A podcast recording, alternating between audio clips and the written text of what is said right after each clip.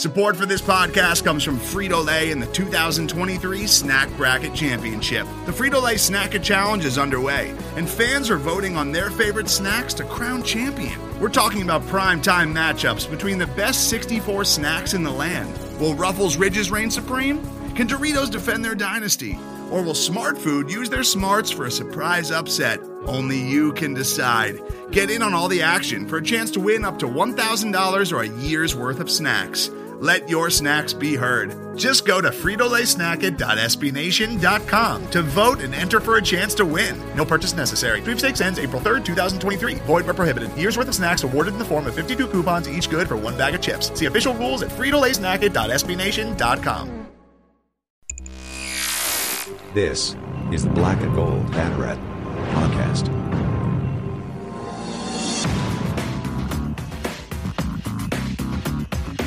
Now, here are your hosts, Jeff Sharon and Eric Lopez. Welcome to the Black and Gold Banneret podcast. Jeff Sharon and Eric Lopez with you here on this uh, warm, warm, late February Thursday. We're recording this on Thursday, February 24th. The spring sports equinox, Eric Lopez, is in full swing. We're all freaking exhausted, uh, especially after that late night game against Cincinnati men's basketball, finishing up the home season on senior day with a W and a big W it was. We're going to talk about that. I'm I'm tired, man.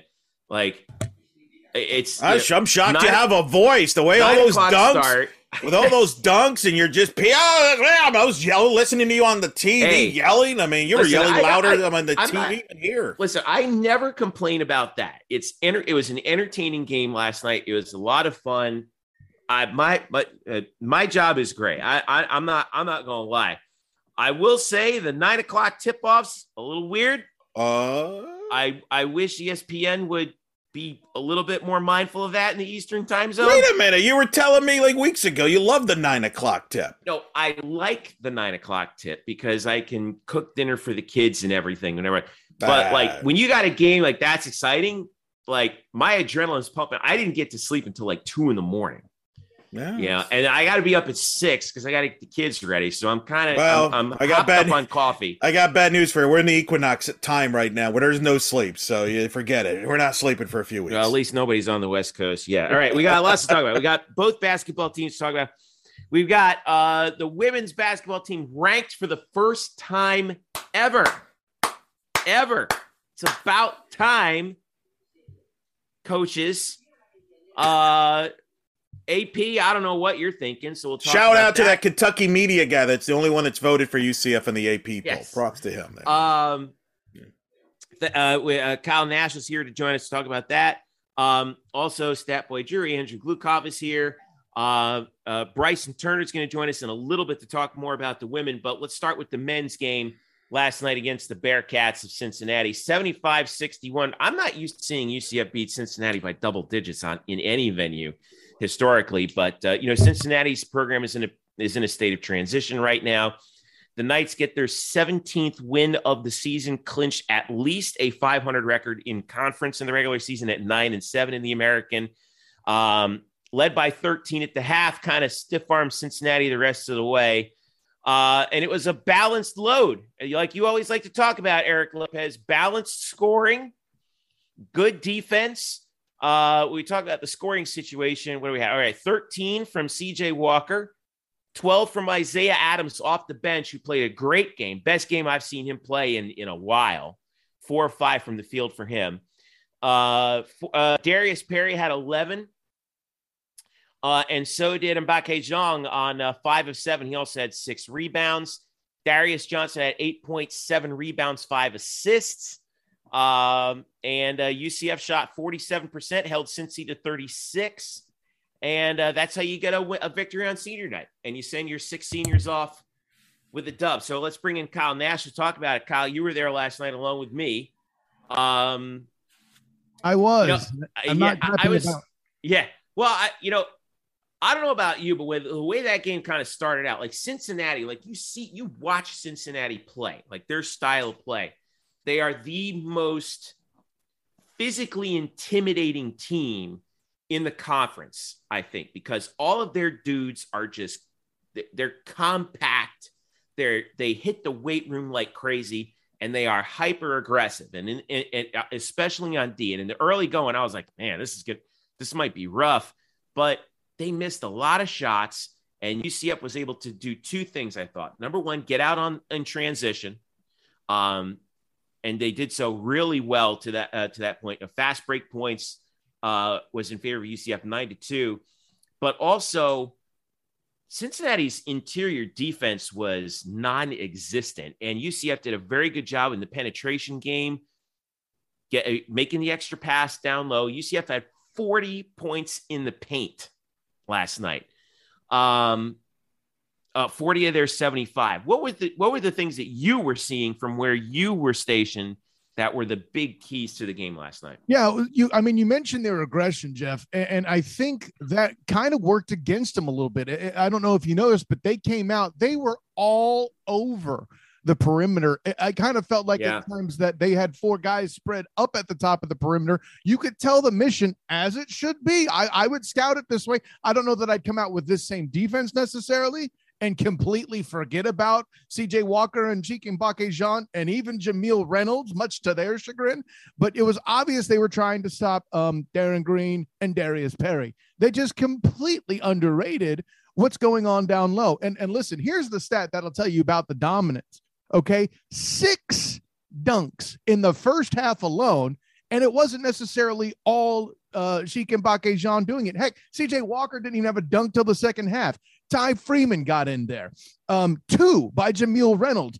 Uh, there was the, um, there was just nine love- dunks total for the game. Yeah, nine, including uh, the aforementioned and, and and resurrected Isaiah Adams, who has not had a performance like this since December of the previous year. So yeah, th- that I think a lot of that was the key to setting things up. And and once you know, as much as much as people give uh, Darius Perry a hard time for not passing enough and all that stuff, and early on he did have the first six points and took five of the first seven shots.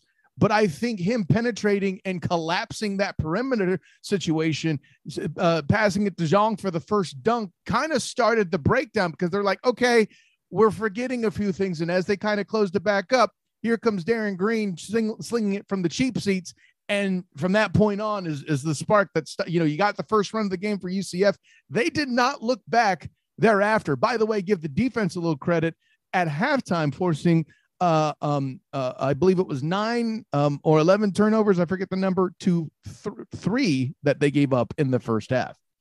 Darius Johnson, I thought really was re- great at breaking down the D. And I think the, the key was uh, another key for him in particular was he's such a good, but we saw like exactly how good of a ball handler he was because Cincinnati loves to get up in your mug, right? Mm-hmm. They cause deflections. They get in, you know, they'll they'll force jump balls. They'll do all kinds of stuff. And I think a couple of the other guys kind of had some trouble with with Cincinnati getting inside them defensively, except for Darius, because when Darius had the ball, he's such a he's such a physical point guard that you can't you can't get the ball from him, right? Yeah. Um, I think I thought that was he. We really showed he really showed what a key he was in that in that game in particular. Yeah, I mean, it, it, may be senior night, but the highest scorers weren't all necessarily seniors, right? And and and Darius Johnson um, did have eight. Um, I think he him slashing to the basket was a deal. Um, of course, he more kind of uh, imposed his will into the basket. Darius Perry slashing when he did. I know that the two of them don't have the best shot percentage for field goals from the field on the night, but I think that was the key to collapsing everything because the times when they didn't shoot and they were uh, uh attacking the basket, you got 21 assists here. That that's from moving the ball around and finding that open guy. Eh, now, granted, sometimes you can beat Jamille Reynolds and get a rebound and just physically impose your will and just slam that beast home with authority, but that's a complete different thing. Hilo, I want to get you in here on this. Um, the so let's let's look at the standings right now. All right. So UCF is nine and seven in the conference with two games to go. Um, both of them on the road at Tulane, at Tulsa. Uh, to, uh, right now, the Knights are sixth in the conference. If you get to fifth, you get that first round bye. All right. Tulane right now is nine and six. They have three games left at Temple on the 27th Uh, which is good news for UCF. One of those teams are going to lose, which is good because you know we right. need both of them to lose. That's good. Well, remember UCF leapfrog Temple last night. Uh, no, excuse me, they didn't leapfrog Temple. Temple's in not fourth yet. right now. I'm yeah, sorry, not yet. Uh, they, Temple has five losses.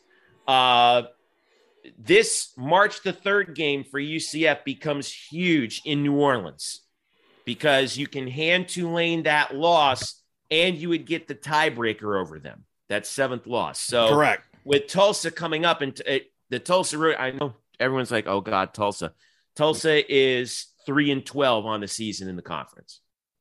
So that if, if that's if that's the goal right now, fifth place. Now's the now's the time well, to they, get it, right? Right, and they could finish higher. And by the way, this team was picked to finish fifth before the year. So if they finish in the top five, they did exactly what people expected, contrary to some in the audience. All right. Oh, By the way, let me give you this stat for all you quote unquote basketball junkies out there that think that we're like the Kansas of the South. Get your popcorn ready. This was our, you know, this was our 17th win this season. You know, in 37 seasons of Division One basketball, you know how many times UCF has had 17 wins at, or more? You said in 37 seasons. I'm gonna, yeah. I'm gonna, I want. All right, I want each of us. I want to get Drew and Bryson in here to guess. There I'm gonna guess I'm going to guess 10. I, I, was going to go right with 11, but that, that was always my guess. Closest without going over wins. all right. I, all right. I'm going to, considering the, the women's basketball history into this as well, I'm going to go a little lower. I'm going to say six. Kyle? So of 37 seasons, we're asking how many what? How, how many, many times have UCF or... won 17 or more games? Yeah. Um, I'm going to say eight because I'm more pessimistic and newer to covering this team. Right? Drew wins. The he's the closest. The answer is this is their 14th time in 37 seasons. They've actually won 17 games or more. They've had more losing seasons than 17 wins or more in the Division One era. Does so that mean I'm the next contestant on The Price is Right? I, I think it is. Mm-hmm. You're going to get to go hang out with Carey there. So my point, I, I only You're welcome up, to the stage. You get to play Plinko. Listen, Plainville. You're hanging out with Bob Barker, not that waste of glasses frames that imit that does his best to fail on that show. Don't get shut up. He's from my hometown. Oh yeah, well that means everything. okay, Browner. Moving on. So pull it back. Hey, hey, you've been making wrong decisions your entire life. Pull it you, back. good for that. Pull it, yeah, pull yeah, it wait. back. Price is right reference. So here's the point. This team, first of all, because there's been a lot of chatter about what, what is the what the season is. It first of all, the season's not over yet. Does anybody critique a movie 30 minutes in, like, all right, that's it. This movie's a classic. No, this movie stinks. No, you wait till the end of the movie. That's what Brian Murphy taught me. Oh. So, well, now they do on Twitter. But anyway, go ahead. True. My point is, we don't know how the sweet season ended. And that was their most complete basketball game of the season, at least in conference play. Coach and, and, and, and yeah. Kyle, you brought it up. Jamille Reynolds and Isaiah Adams both played great. Tyem Freeman has played well mm-hmm. since Mahan is inj- uh, got injured. And as Johnny Dawkins said, as we'll play the clip here, Johnny Dawkins said in the post game, when someone's out, other guys step up, and that's what we're seeing right now. It's just good to see, you know, more guys, you know, stepping up right now. I think they they realize with his absence that we need guys to step up, and that does wonders for some guys at times. You know, I think you know guys like Ty, guys like Isaiah, uh, just stepping up, realizing that hey, there's a need for me to get out there and, and, and make these contributions for us to be successful. And uh, and they, they've done that, and that's what I'm most proud of. All right, and Eric, I'll allow you to bring it back. Three, two, one, go. That was Johnny Dawkins in the post game, and boys, I'm telling you, uh, people talk about depth. I know Kyle, you talked about it with depth with with Johnny about that.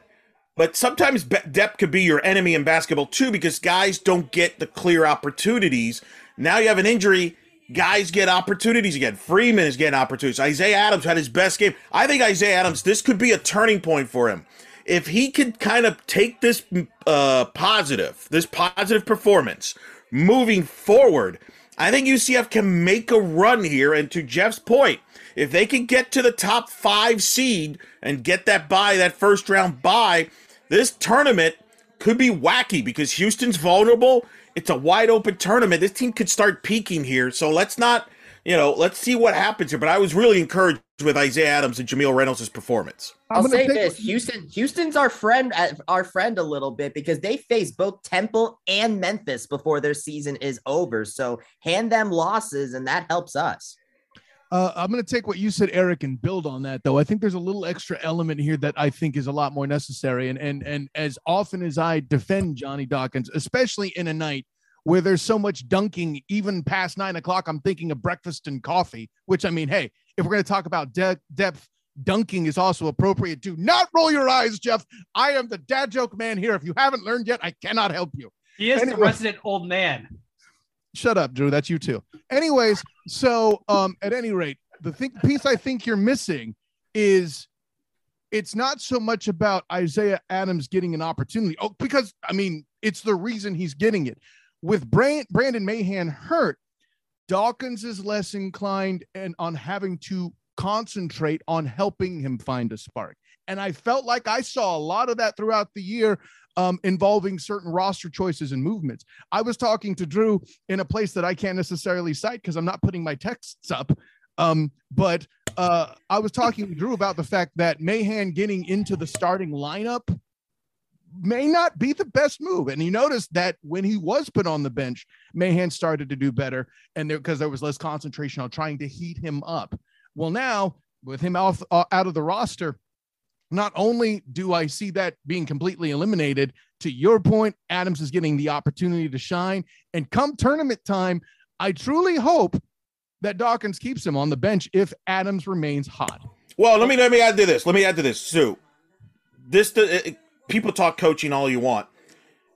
When you're an underclassman, if you're a freshman, sophomore, you're always going to defer to a senior. Brandon Mahan's a senior. Parents is yeah. got younger guys are always going to defer, and sometimes they their performance, the way they play, is deferring too much. And I think now that you have a senior out of the picture, hey, I don't have to defer as much. Now I could be more confident. Maybe I could be more aggressive. I don't think that's an accident. That's um, that's how guys step up, and not just in basketball. You guys have played. It happens in every form of sport. You always defer to eh, you know to your upperclassmen in in a lot of these cases, and I think that's something that we kind of gets lost in translation here sometimes with the when you have all these different personalities that you do on a particular sports team. Well, I think one of the it's, oh, it's, a, men, ahead, it's a mental thing. You know, a lot of this is, is, is a mental thing, and you know, we talked about Brandon Mahan, him going to the bench, kind of turning more into a Jordan Clarkson like player, where you don't have the pressure that comes with being a starter. There's certain mental expectations, and, we've seen Isaiah Adams struggle during the year to the point where Johnny Dawkins scratched his head, based short of saying, "I don't know what's wrong," because it's all in his head. I mean, we've seen the talent so a lot, it's a combination of opportunity and, and the right placement because you have to get out of your own head. And if you don't, eh, you're going to, you know, oh, you can have all the talent in the world, but you're not to make any shots. You're not to accomplish anything. You're to make mistakes. It's, it's a mental game. And Adams is maybe this was a one-time thing. Maybe he's starting to see the light at the end of the tunnel, uh, getting over that sophomore slump, but combination of opportunity and focus and we'll see how he does in the next game. All right. So as we wrap up now, let's look ahead at the men's basketball side. Obviously, UCF with two games left. We talked about it. They have more than a week off. They have eight days until the next game, which is at Tulane. Um, UCF beat Tulane by two last time they played. And now we're going to scoreboard watch. Okay. Temple is two spots ahead of UCF and fourth in the conference. Um, Temple right now, they have four games to go. They have uh Memphis let's see, tonight, have, actually. At, at Memphis tonight. Yep, at Memphis tonight, home for Tulane, at Houston, home for South Florida. Those are, there's at least two easily losable games in there for them. For Tulane, I mentioned this before. They are at Temple. Okay, so that's that's a huge game. One of those teams is going to lose home for UCF. That's that's going to be a huge one next Thursday, and then at SMU, who's second place in the conference. Obviously, UCF at finishing up at on the road at Tulane's the big one, and then at Tulsa. God knows what's going to happen at Tulsa. As bad as Tulsa is, it's their senior day. You're going to get their best shot. You better come come prepared for that. Uh, I'm going to no elaboration on this. I'm going to go around the corner. Does UCF finish in finish in fifth or higher? based on what you're seeing. Eric, I'll start with you. I'll say they finish fifth. Kyle. I say they do. Yeah. Drew. I agree as well. Bryson. At least fifth. All right. I got him at fifth too. Damn, we just we may have just jinxed them. We now. may That's have just our fault. jinxed Our fault. it. Our fault, guys. All right. Um, I hope we don't. I don't want to have. I don't want to have March- some cardiac nights going into this late season push. March March the third, Fogelman Arena in Devlin Fieldhouse uh, in uh, in New Orleans. March uh, that's Thursday. That's ESPN plus 8 p.m. Uh, last night's game was on E ESPNU too. Eric Lopez. Did we get uh, who do we have doing the game? I didn't see. It was remote. I know. It was Drew Carter and Sean Harrington uh, doing the game. Gotcha. Drew Oh, Carter uh, and Drew, Sean you, Harrington. Drew, you, You were getting a up lot of airtime, Jeffrey. You were getting a lot of airtime. I, well, I don't know about that. Had a suit on too. A suit. Well, they were I- showing listen, you off. I, did look sharp. I listen. I I have my dress code. You know, I want I I dress. yeah, you know job I where want. the cameras are. That's what. That's it. That's it. It's not my fault that that's where the PA guy sits. Okay, it's not my fault. But you know what? I don't mind it one bit. Considering last year I was up in the corner, man, because of because of COVID. Like, it's nice being right there. I know exactly what's going on all the time. Uh, oh, real quick, uh, Drew, you brought up a good point, which we got to forget about. All right, fifth seed from the conference tournament aside, NIT discussion. All right. Uh, according to dratings.com, Drew, you brought this up to us, so credit to you.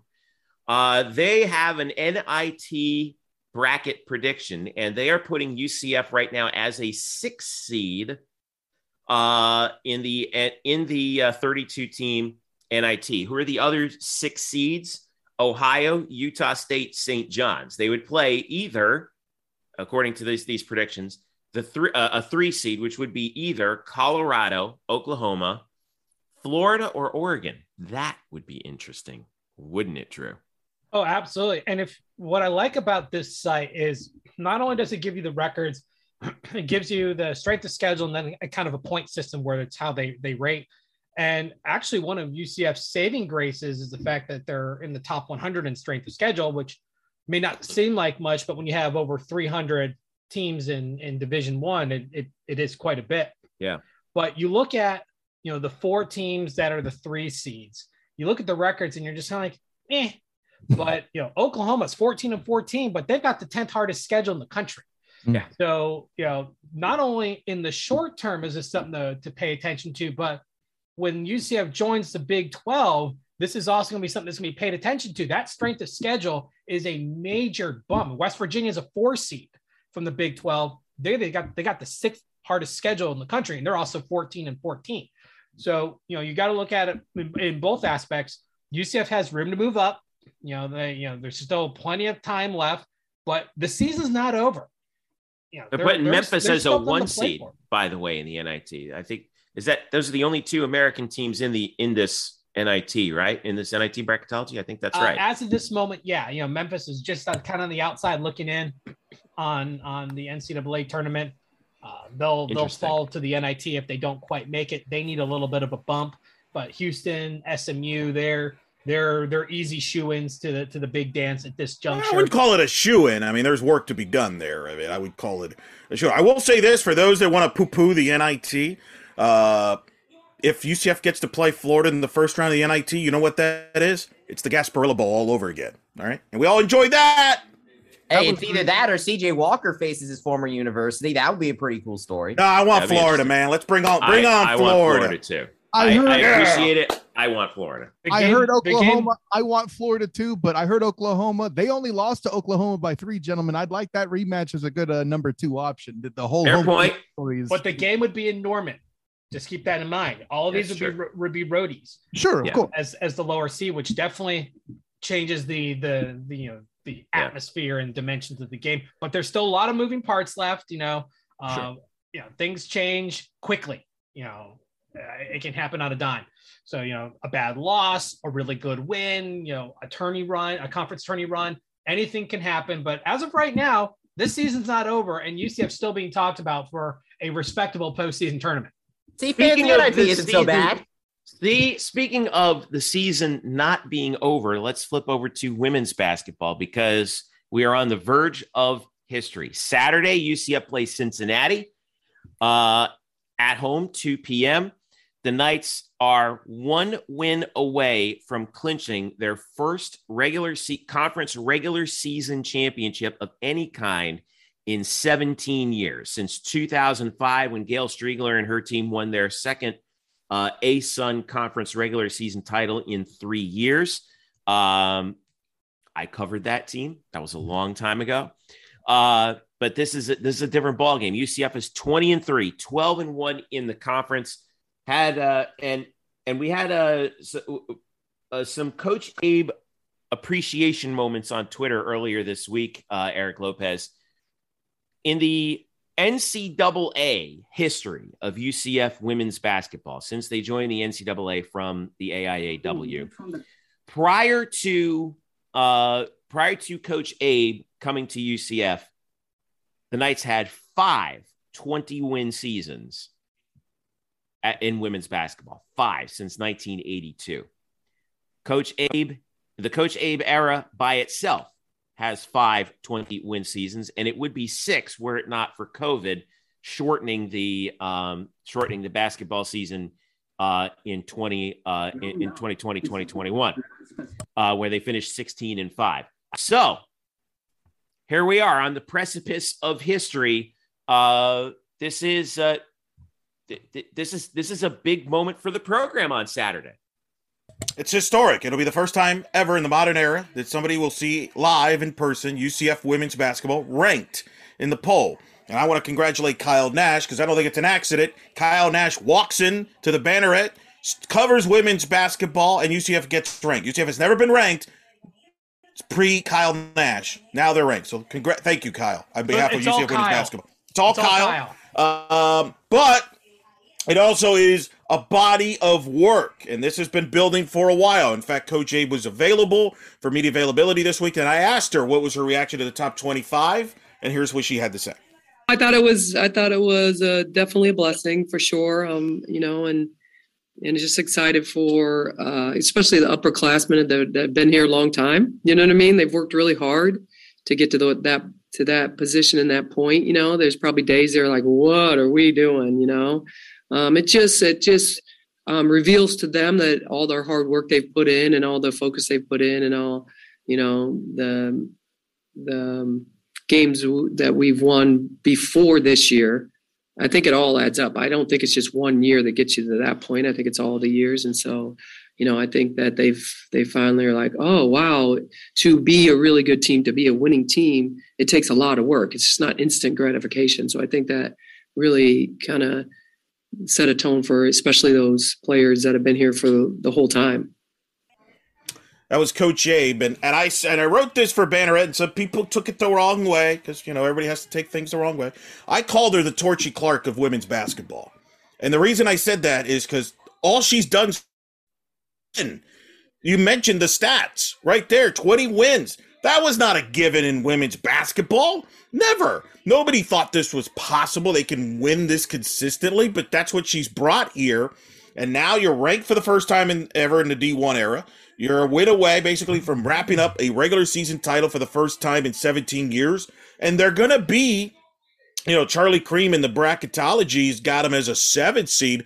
That's a toss up game. They could win the first round game. They've never won an NCAA tournament game. So you're seeing a lot of boxes check here but very fitting that it's this group, the senior group, Jeff, that has been knocking on the doors, been looking for that respect, and here they're about to break through the door here in a lot of categories. Yeah, Charlie's uh, bracketology has them moving up to a seven seed, facing possibly Princeton in the first round in Ann Arbor, Michigan, Fairfield on the other side. Funny how Michigan keeps which is funny. Here. Um, by the way, the uh, funny I, thing about the Princeton, they were supposed to play Princeton, but they got canceled. So that's, that's ironic that those two teams would play there. That's true. Now, uh, let's talk about the defense here because, uh, I mean, they had a historic defense last year, uh, nearly being one of, I think, just, uh, I think 17 or 18 teams in the history of Division One to average giving up under uh, 50 points a game for an entire season.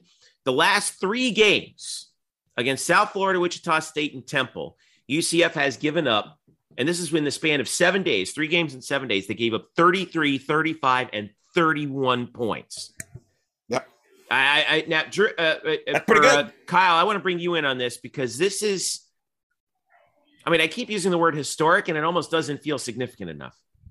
Yeah, no, I mean it's it's not just historic. I mean, ground is being broken here. This year is going to be iconic. That's the that's the word you're looking for for the women's basketball program. I mean, not just Coach Abe and all her accomplishments and all that, which I mean, I got to tell you, as a guy who likes 90s basketball, I love her coaching style, by the way. Um, but other things have taken place this season too that we're just writing off, right? Masseny Kaba hit a thousand points, right? Ali- uh, Alicia Lewis had a 10 steal game, something you hadn't seen in UCF history in 30 some odd years. Okay. Like that's that that's the kind of stuff you have happening with this defense and with this team and their performance. And and really you would see, I think you would see a lot more individual achievement if this team wasn't such a collective Okay. This is a hive mind of basketball when you play them. That's the reason why, hey, we start out playing man. Oh, we figured out that doesn't work so hot because Diamond Battles and Tay Sanders chuck it from the cheek seats along with Lisha Lewis when she does shoot and burn us. Okay. We're going to go to a zone. Oh, heck.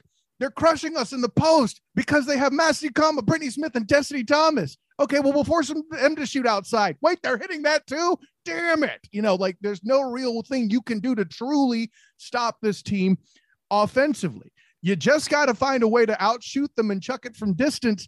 But their perimeter defense has been pretty good to stop that. You noticed how in the uh, the uh, when uh, USF beat them in the finals of the conference tournament last year that that was the key to just fire at them from distance and um, outscore them that way. Well, with the perimeter defense that they brought out, they've swept USF. So I'm if if and when the ladies lose, I'm going to be curious to see how it happens. Well, right now they've averaged given up, they're giving up 48.5 points per game.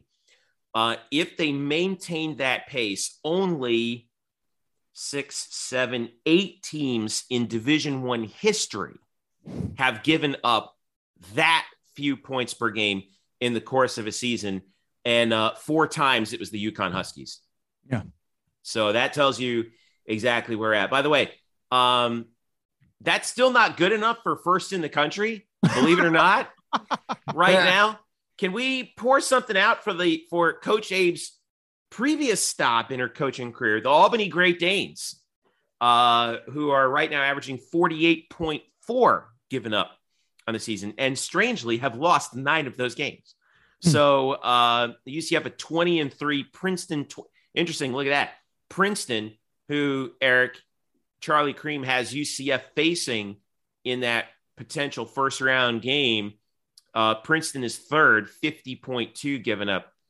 Um, Points will be a premium if they play there, you know? Yeah, get out get uh, out the ice picks for that game, huh? Jeez. Yeah, but I, Kyle, I I, I, Kyle, let me talk to let me talk to Kyle here for a second here because Abe told you something that blew your mind away about why they're successful defensively, didn't yeah. Yeah, she she actually she said something about the games because of the pace um and of their scheduling and, and how um a lot of it has been close together because of you know issues in scheduling. We've had conversations with Coach, Coach Aid quite a bit this season about the difficulty in scheduling. She said something in that availability that Eric mentioned that the games are part of the conditioning process, which I found interesting. And I asked her elaborate on that kind of with her style of coaching.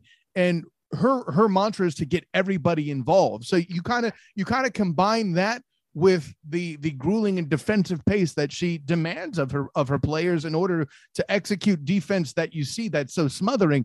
So really um, in practice, she doesn't have to to to to um, push them quite as hard, and this is why you see that they're relatively. Well, I shouldn't say relatively; they've been very healthy this year. Knock, knock, knock. Um, but now that the games are are uh, at the pace that they're at, they're actually part of the conditioning process because they're close enough together. I thought that was very interesting. Yeah, I've heard that before from other coaches too.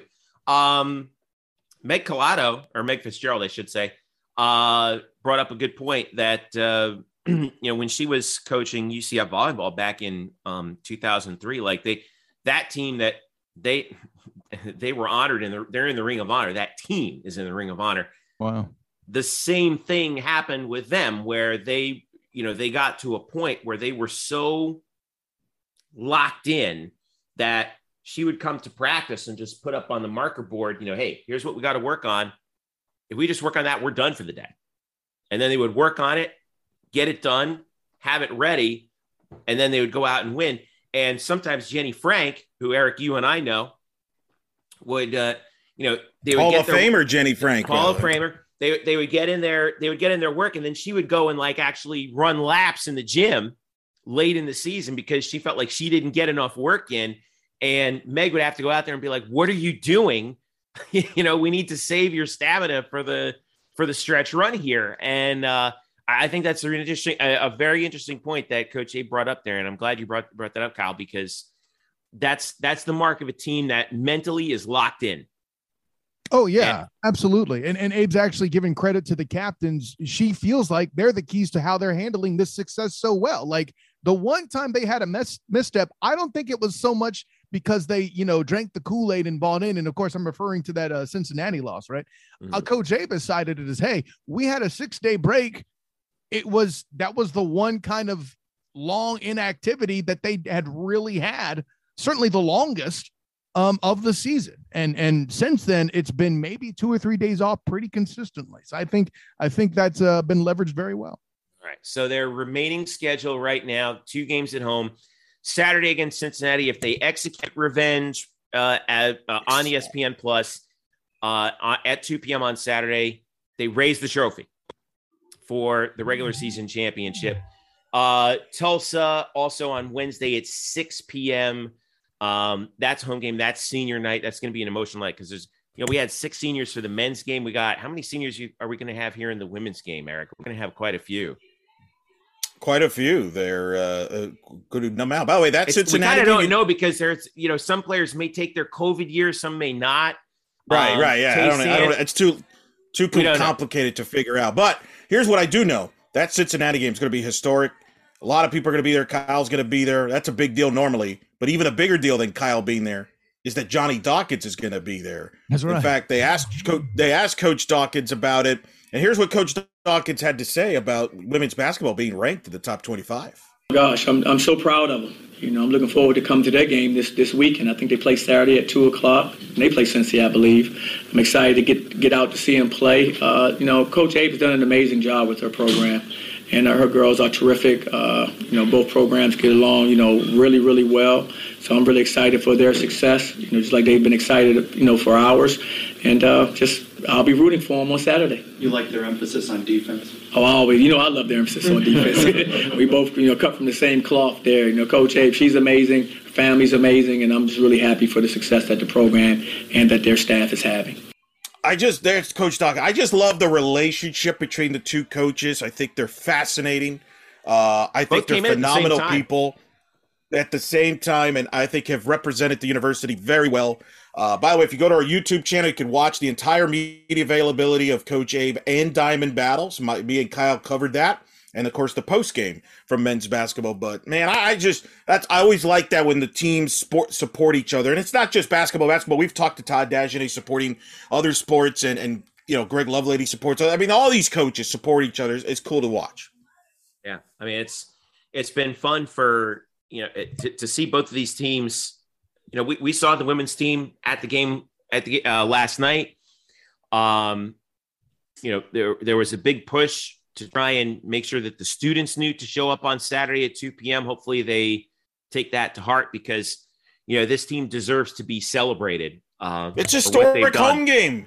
Yeah. It's a home game. It's a for a win and a conf American Conference regular season title will be uh, awarded to a women's basketball team for the first time in 17 years. And I don't even remember you. Well, you were the one that covered it. Did they even celebrate it at home? No, or was that a road? I, I, don't. I don't even remember. They, they, did. I know one thing. They didn't ho- hoist the trophy. They didn't. The wow. Atlantic Sun didn't pass out a trophy to the regular season. Boo you, Ace. That's no wonder we left them. Clowns.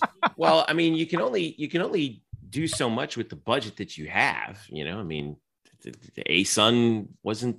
You know, clearly wasn't yeah, the American. I mean, we were we were okay. People talk about like, oh, why are we on ESPN Plus? Like, we were lucky any game got televised at all in 20 in I think we had one game on TV in 2005 and it was on Sunshine Network and it was UCF and Florida. Like Florida actually came to UCF, and Carolyn Peck was the head coach of the Gators at the time. Um, that was uh, that was it.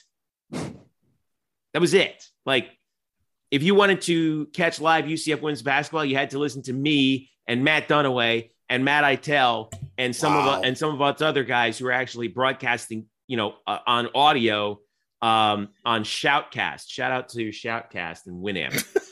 wow. You, you did forget to say one thing before that whole thing, Jeff. Back in my day. I am just saying, we've come a long way since then. It's been a long 17 years. Hey, my, my youngest brother was actually born in 2005. He's in oh, high school oh, now. God. Oh, Rubbing God. it in. No. That's how long that is. All right, let's All move right. on before we All get right. more bummed out here. Yeah, we got it. Yeah, we got it. Yeah, I, you know, we're we're getting old now. It's it's, it's right. All right. Jeff a hug. Okay. I know. I'll I will I will make a point to do that. We uh all right. When we return, uh Drew's gonna uh, Drew takes the stage here to uh, talk a little football news. In particular, um, why he thinks that the college football playoff not expanding was actually good for UCF. I don't necessarily agree with that statement. I'm sure you don't, but Drew's going to make his case. So we get to hear that a little bit more. By the way, student of the game, Kyle Nash, you can follow him at the SOTG on Twitter. Kyle, thanks again, bro. Hey, no, absolutely. Make sure you find my write up on the game. Until next time, class dismissed. Do you want to hang around for the next one? I mean, you're inviting me. You're inviting yes, Kyle to yell at Andrew in the next segment. Oh, geez, he's gonna. What do you think he's gonna? I, I pure, pure out of out of pure morbid fascination. Yes, we'll allow, we'll allow him to stick around. So, Drew, you're you're really on the spot now. Bring it on. Yeah, stick around. We'll be right back. This is the Black and Gold Banneret podcast. Today's episode is brought to you by Cars.com. With over 2 million vehicles and 50,000 more added every day, Cars.com will match you with the perfect car for you, your budget, your life, your style. And if you're ready to say goodbye to your current car, Cars.com will get you an instant offer to cash it in. Just start by entering your license plate and get matched with a local dealer who will write you the check. So whether you're looking to buy or sell, just go to Cars.com. It's magical. Welcome back to the Black and Gold Banneret podcast. Jeff Sharon, Eric Lopez, joined by Kyle Nash and Stat Boy Drew himself, Andrew Gluchov, uh, who, uh, as we talk about football, a couple bits of news that we wanted to talk about. Oh, well, a bit of news and a bit of uh, rampant offseason speculation, which you know we are not above here at Black and Gold Banneret. Um, let's first talk about the schedule being uh, released, Drew. Um, we got. We knew the opponents, but now we got dates. Uh, opening night's going to be September 1st. That's a Thursday night against South Carolina State. Uh, an extra day off uh, before the uh, get back game against Louisville, Friday, September 9th at home. Uh, and then uh, Saturday, first Saturday game of the year is going to be in Boca Raton at FAU before the Knights have three straight home games. Home for Georgia Tech Saturday, September 24th home for SMU in the conference opener October 1st, and then a weekend off before they play Thursday. This is the space game, October 13th against Temple. Uh, but after that, it's uh, it's a heavily backloaded road schedule, which kind of worries me a little bit because they go uh, at East Carolina October 22nd, home for Cincinnati, homecoming October 29th. That's a Saturday. Uh, then at Memphis November 5th, at Tulane November 12th, home for Navy November 19th. That's the only home game in the month of November. Uh, before officially either Friday or Saturday Thanksgiving weekend at South Florida in what may very well be the final war on I 4 game between UCF and USF as members of the American Athletic Conference, AAC Championship scheduled for December 3rd. All right, Drew thoughts on the schedule? I'm a little worried about the heavy. I mean, you're talking four of the last six on the road. Uh, those road games aren't against overly tough opponents, we don't think, but they're still on the road. Right, it's still on the road. and it's it's the opposite of last year. Last year was was a home heavy schedule. where uh, three of the last four games or four of the last uh, six, however you want to look at it, were, were home games. So, you know, it's basically the opposite of last year. And, you know, when you have a learn a team that was kind of learning the ropes, it actually worked out well. Uh, this team is is they're not rookies anymore. You know, you you at least going to have some experience in other other places with new with you know the head coaching staff. Be firmly in there. Yeah, you got a little bit of replacements. You got to replace um, Coach Wyatt at wide receiver, but I mean that's that's the nature of the beast. Uh, but uh, that as far as that part of schedule, I, I'm not overly worried about it because the having the home early, you get some of the bugs out of the way, you build positive momentum, and then you take that on the road. It's it's the games themselves is actually what I'm more concerned about. Uh, in particular, the the game against Southern Methodist on October 1st. Uh, I think that's going to be UCF's hardest opponent all year. Is SMU? I know some people think it's going to be Cincinnati. Uh, Cincinnati's lost a lot, uh, but SMU has including not. Desmond Ridder. Yeah, yeah, uh, yeah. They, they got lost Ridder. They they lost Sauce Gardner in the defensive backfield. I mean, they lost a lot. SMU, oh, let's be fair. SMU lost their head coach. They lost their head coach, but they brought in a guy who is an offensive specialist with a team that already has offense uh, explosiveness. Uh, Rhett Lashlee is an outstanding offensive coach. You know, even even working with the Miami Hurricanes the last couple years, and yeah, their record hasn't been good, but their scoring points per game have been in the top 25 each of those two years. It was the defense that that failed miserably. This team can put up a lot of points, and they beat the tar out of UCF uh, in Dallas last year uh, it, it could happen again. This this team's that good. I think they're going to be the the one or two on the preseason poll from the media for conference uh, for, for the conference media days. That's the game I'm most concerned about. And you know, you've you've got you know Georgia Tech before that. They're a team that's been struggling. You got FAU, which is you know a, a team that's been kind of always trying to find themselves. You've got the revenge game against Louisville uh, early in the month. I think it's good to get that out of the way, but it's going to be very important to get a win out of that because you're going to need that positive momentum the rest of the way. And you know, there's something about putting Louisville and UCF on Friday nights that ESPN just seems to salivate over. Uh, everyone, you know, they've done it twice so far, and each one has been a ratings monster. I mean, Eric, you've been all over that before. Yeah, uh, we called that in September. We said that that they probably would move this game to Friday night it, it, works. I mean, I'm not a fan of Friday night college football. I think Friday is for high school, but I, the ratings speak for themselves, and the games have been absolutely outstanding. You know, uh, come down to the wire. People are engaged and excited. You know, people want to see exciting games, and they tune in for it. And I, I, I, I have no reason to believe that we're not going to see another really good game. You know, um, Lee Cunningham is back for another round. Uh, there's going to be revenge in the minds of, of UCF players and fans. It's going to be a very hostile environment. And we know what it's like when the bounce house is shaking. Uh, we've lived it. And I think we're going to see that. That's going to be probably the best atmosphere of the year, is going to be that game. Uh, but I, I, think the, the I agree game, with that. The game I'm circled is definitely SMU. I mean, yeah, you know, Cincinnati is a big one. It's the homecoming game on October 29th but you're going to really know how the season's going before you get to that. And I don't think this Cincinnati team is going to be nearly as good as they've been the last two years. One little thing that uh, you guys couldn't see while uh, Drew was talking, because since we record this on Zoom, I was holding up my copy of Gus Malzahn's book, The Hurry Up No Huddle Offense, on offensive philosophy and uh, it waxes poetic for at least a brief period of time on when Gus was the head coach of Shiloh Christian School in Arkansas. Who was his quarterback? Rhett, Rhett Lashlee. Lashlee. Yeah, Rhett Lashlee. Rhett Lashlee. Not yeah. only went to that oh. high school, but he was an assistant with him.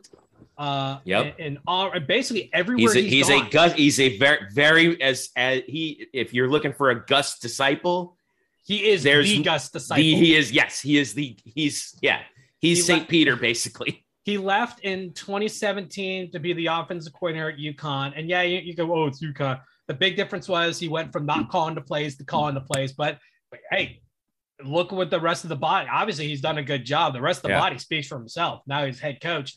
And I have no reason to believe that we're not going to see a lot of points out of SMU this year. You know, uh, you know, they've got a great quarterback in Malachi who who can, you know, could just heave that ball. I mean, come on, they they carved up a, ta- a pretty talented UCF defense, you know, last year. I mean, it was not a close game. Which brings us to obviously, whenever the, the schedule pops out, there's going to be a whole bunch of speculation. You know, and, and naturally on social media, what does the discussion go to? Oh, what do you think UCF's record is going to be? And of course, everyone on Twitter is like 13 and 0, baby. yeah. yeah. no, uh, we're not going to predict records right now, but let's let's spin this forward to talking about the big piece that you wrote that went up today, Drew. Oh, that one. Uh, where you make the case that actually the college football playoff deciding not to expand, and that's and that's that is what happened earlier um, last week. The um, uh, board, what was it? The presidents actually voted to not expand the college football playoff beyond the current four team format, uh, at least until the contract comes up in, in 2026, leaving obviously millions of dollars on the table. Um, the vote was eight to three. The three that voted against it, you needed one of them to vote for it, but the three that voted against it were, lo and behold, the the alliance, not the rebel alliance, but this is like the opposite of like if you could call like the the the the dark side the alliance like this is what they are so and that's the acc big 10 and pac 12 all right um drew i don't necessarily agree with you here but i'm going to sit back and let you make your case right now and folks word of warning beforehand you may throw something out your car window listening. There's a bit of confidence. Go ahead, Drew. Uh, just don't throw yourself out of the car window. We don't want to have to deal with the paperwork for that. No. Uh, he, here's the truth. You know, this was this was brought upon last year, and you know, I think the CFP bought their own hype oh, this can be done by 2023 or, or 2024. It's to be so easy, blah, blah, blah. All we just have to do is vote for. Well, for starters, it was never going to be as easy as they claimed it was going to be. They had to rewrite an entire media contract. The entire media deal that that's been structured and all this stuff had to go away and be replaced. That's not that that's a lot of work right there. So from step step 1, you were already running into hurdles that were going to cause problems. As the the story has expanded and has grown. We realize that not every player had the most uh, honest of intentions. Uh, case in point, Greg Sankey, the commissioner of the SEC, was one of the four guys who, who drew up this, this idea of the 12 team playoff. And very shortly after, news comes out Oklahoma and Texas join the SEC. So you had Sankey kind of working with with um, you know not in real honest goodwill here. You know, there and it created a a seed of distrust between the commission. You're saying you're you're saying bad faith. Is, yes, bad faith. A, well, I would call it questionable faith because you can't prove it was bad, but it was definitely questionable. Creates distrust. It, it, it creates uh, it creates you know a cloud of you know is there an ulterior motive involved and, and the answer really comes down to kind of yeah it is one there this concept would have no caps it basically you know you could technically have like six s you know sec teams in there if it played out that way obviously it would but you could uh, that's a money. But, that's a money. Huh, huh, that's a money and power grab. That's the first thing. Second thing that I think this is the bigger issue is because of that media deal. Since it's under contract with ESPN right now, the new deal, which would start over, and this was a 12 year deal to begin with. So you'd have a new 12 year deal probably put in place, would be exclusively with ESPN, thus giving consolidating more power and control to the mothership, which is something that, uh, you know, anyone that that looks outside uh, of just their particular school should have an issue with. You know, we the BCS contracts were all much shorter, and if you notice, they changed. They moved around. It, it was went from ABC, which obviously ESPN is part of that, but it was strictly ABC to Fox to ESPN, and ESPN's had their their tentacle. For that, it was CBS. Remember? Well, CBS didn't have the BCS. They had the stuff. They, well, had, they had the thing prior to that. They right, had yeah. the coalition and, and and the alliance, I believe, but right. they didn't have the BCS. That was that was ABC when it started back in '98. Uh, the the thing is, you know, this would, would reset the clock. And yeah, there, there's more dollars involved, and, and there's a lot of dollars being left on the table. Look at it from UCS perspective; they're not losing anything. They're they're going from the American, which uh, shares about 88 million dollars with all the group of five, which is when you think about it, not that much, and a media deal that pay that averages uh, last year was somewhere in like the five to six million dollar range. It'd be it's a it's a a bottom loaded media deal. So you move over to the Big 12. Big 12 obviously has a much bigger media deal. UCF's going to have a half share, so that bumps up. UCF also being part of the Big 12 is going to get a share of $57 million that goes exclusively to the Big 12.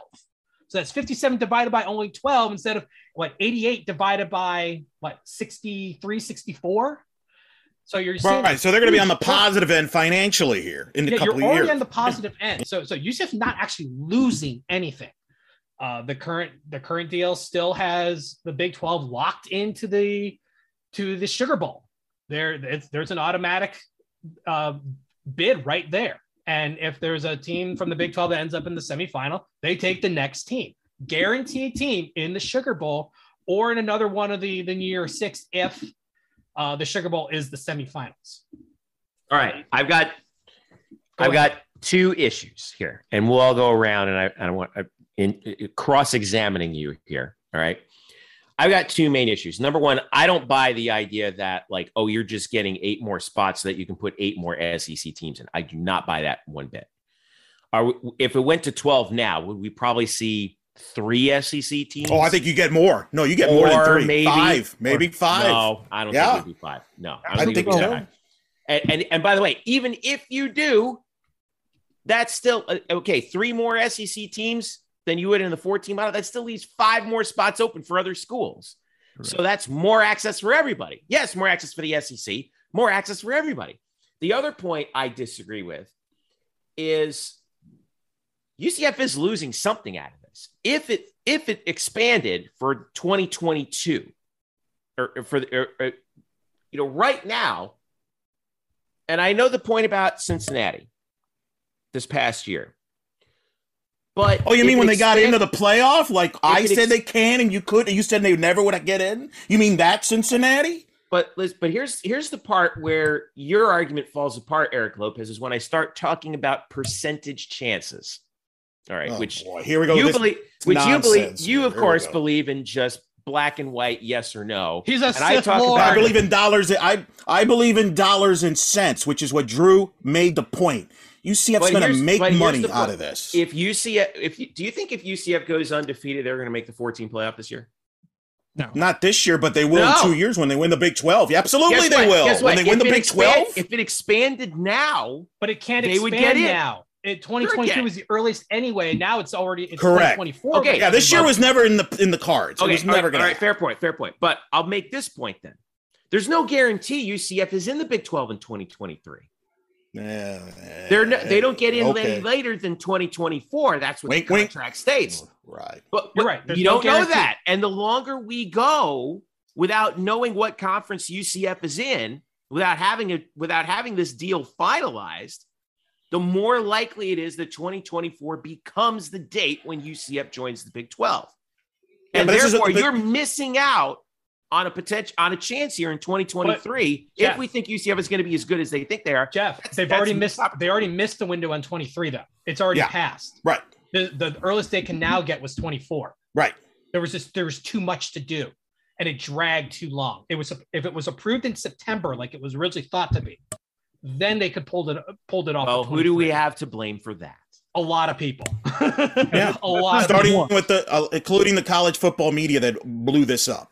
I mean, that The- without I have to blame the crossing media the dots. a lot on this one. The the media uh, did not. They've been embarrassing bad. No, They- I I they will, did I will not disagree with really this wholeheartedly. But go communicate ahead. properly. They did not really communicate properly that uh, 23 was the basically pitch a perfect game situation. Everything had to go right. And as we know, not everything ever goes right. Wait know? a second. So you're blaming the college football media no, for no, no, getting every on, for on, getting everyone worked up when, as we all know, who was spread? They were wait, spreading wait, the wait, message. I already we, said no, the, they, the primary problem was the CFP people bought their own hype. They bought their own hype. They conveyed a bad message. And you and I have ar- actually argued about this before, where I said the media had a responsibility to push back on this because they should have known it was almost impossible for 2023 to be a reality. It had to be perfect. And you, when you have all these conferences with different agendas, especially power broker agendas like the Big Ten and the SEC, to get them on board that quickly is holy geez, you must have the massive amount of skeletons why, in the closet. Wait a second, wait a second, wait a second. Why is it why is it the college football media's job to push back on something that would be good for the sport? It's not that it's not good for the sport, it's the fact that that option 2023 was so unrealistic. Yeah. it's kind of like the percent of chance of, you know, of the whole CFP thing. It's a small percent, but you needed things to line up perfectly. Cincinnati run the table, teams losing in key times. Uh, Oklahoma State falling apart in the Big 12 conference championship game. Things had to line up perfectly for Cincinnati to get into the CFP semifinals. Same thing, things had to line up, and the percentage of chance was so low that someone had to pour a little cold water on this because now everyone's all worked up. And now the disappointment level has skyrocketed because everyone created these expectations that could not be delivered. And now everyone's like angry about it. Here's here's the other here's the other question. I'm sorry, Kyle. I'm going to get no, to your question here in a second. But the other question I have is I do not understand. I do not understand why the Big Ten, Pac-12, and ACC are against this. They they want because the contract they, to end. They want multiple uh, media partners. Bingo. They do not want Why? ESPN what to di- have what all this di- power and control. But you know, what UCF difference fans- does it make when they're not getting into the playoff right now as it is? They're it, literally shooting themselves in the foot by giving themselves a chance to not get into the playoffs. No, but you, there's the problem. You're thinking short term. Yeah, exactly, exactly. This is not about the short term. This is about the long term gain, and it's going to start this off season when the Big Ten gets a new TV contract, and it's likely not going to include ESPN in it. That's this, this is a battle now. This is all about television and control. And the Big Ten, the Pac-12, and the you know they are tired. They are tired, and they believe whether you agree with it or not, they believe that the SEC gets away with too much stuff, and they're well, they, and they think ESPN they enables that. They, they do, Fine. but you know, I don't I I don't think that's really a fair assessment. It's not that they get away with stuff. It's the fact that you're seeing this consolidation of power. Correct. And right. with with the SEC being exclusively under ESPN and this conference expansion thing that just happened to happen while this discussion was going on, and then oh oh we have to create a new media deal. Oh yeah, but it's under contract now, so ESPN would be the only ones involved. I mean, it just it screams a lot of red flags of control, and you know we we've seen other you know television uh, networks come and go as far as their activities within the different conferences. Uh, now with the SEC and the ESPN being tied as one, and they essentially are really tied as one, uh, you, you you really want to split things up. Well, uh, let me add this too, Drew. Something else that I think is not getting discussed quite enough here is that whole SEC situation. Okay, the SEC and ESPN have been in in bed, as I understand it, contract wise. Is that accurate? Uh, the exclusive contract doesn't kick in yet, but it will kick in before I believe uh, next year. Great. So with that in mind, I'm already in an inferior uh, um, market on the field. If I'm the Pac-12, for example, I'm just picking one. The SEC has proven time and again that they are the best college football, uh, football money can buy, even before the NIL, and have dominated the sport. Of course, they're afraid on the field. Then ESPN and them were to, you're using the word exclusivity and it's looming on the horizon. I don't know the details like you did, Drew, but I don't have to to understand the intimidation factor that on the field. Now they're going to have an opportunity to leverage against me in the system that we're building on the communication front. Jeff, that is why they're scared. I mean, does this make anyone else uncomfortable? Me. Uh, I so so when you look at it, you know, yeah, it's a you know from from everyone not including the the the, the teams moving to the Big Twelve.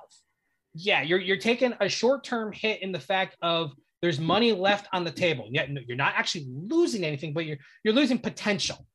Uh, and and you know, yeah, okay, that that sucks. You know, however, you're looking you got to look at it from from the big picture standpoint. You know, in 2026, it's time for another 12 year deal.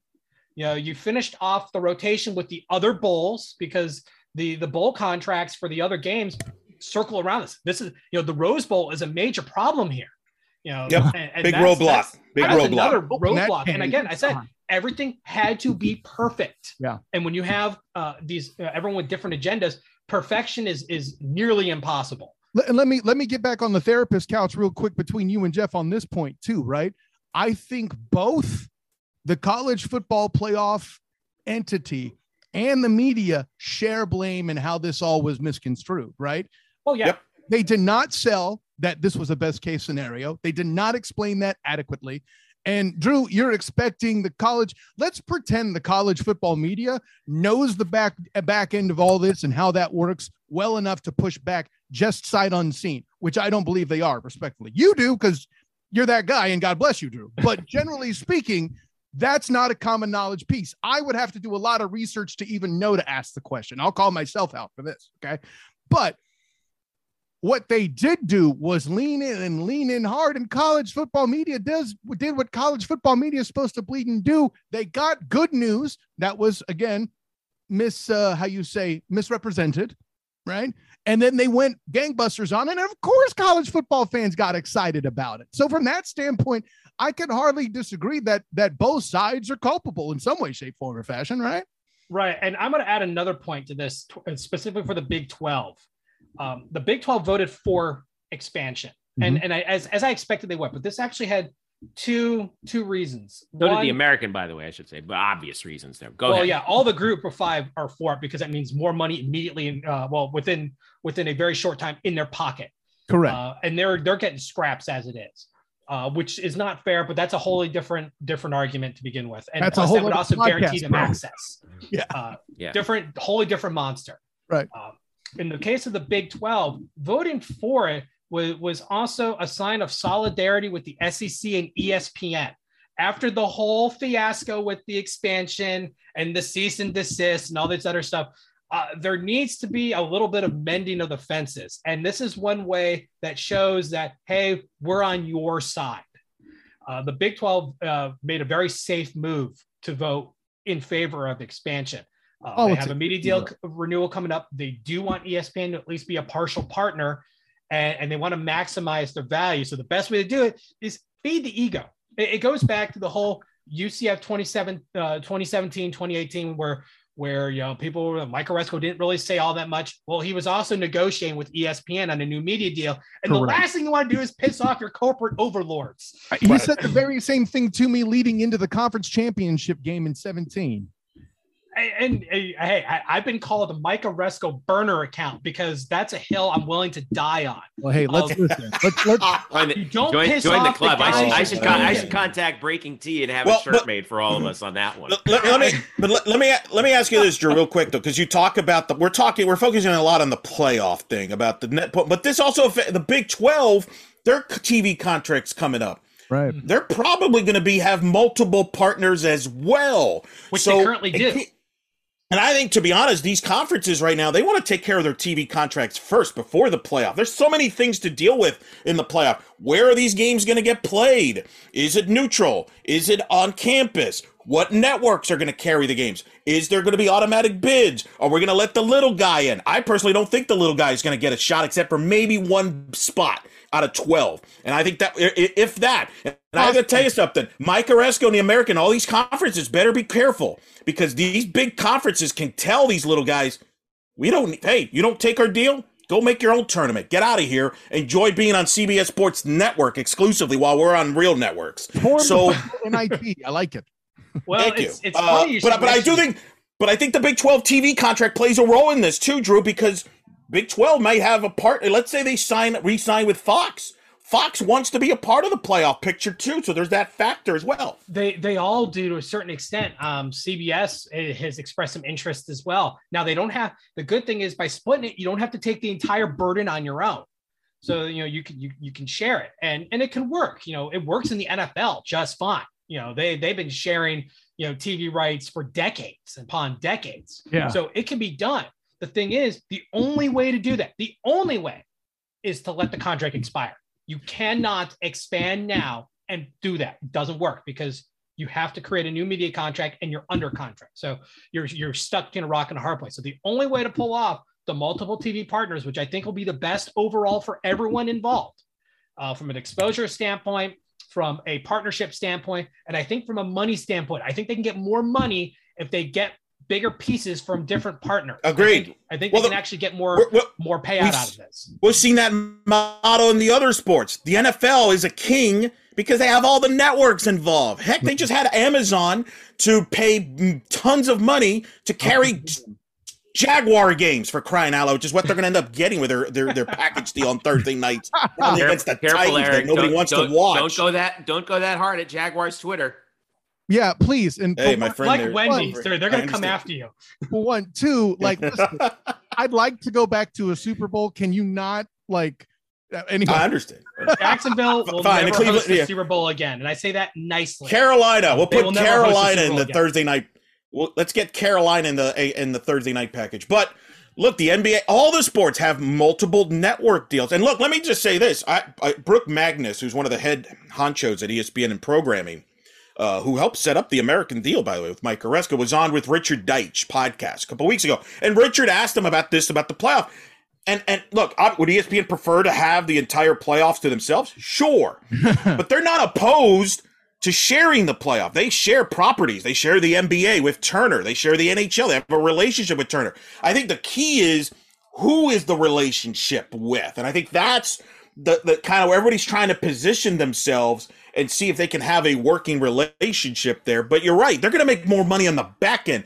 We're too impatient. We're impatient as a society. We want our money now. We want want now, now, now. But we're not thinking long term. We're like, man, we could have made more money if we would have done this.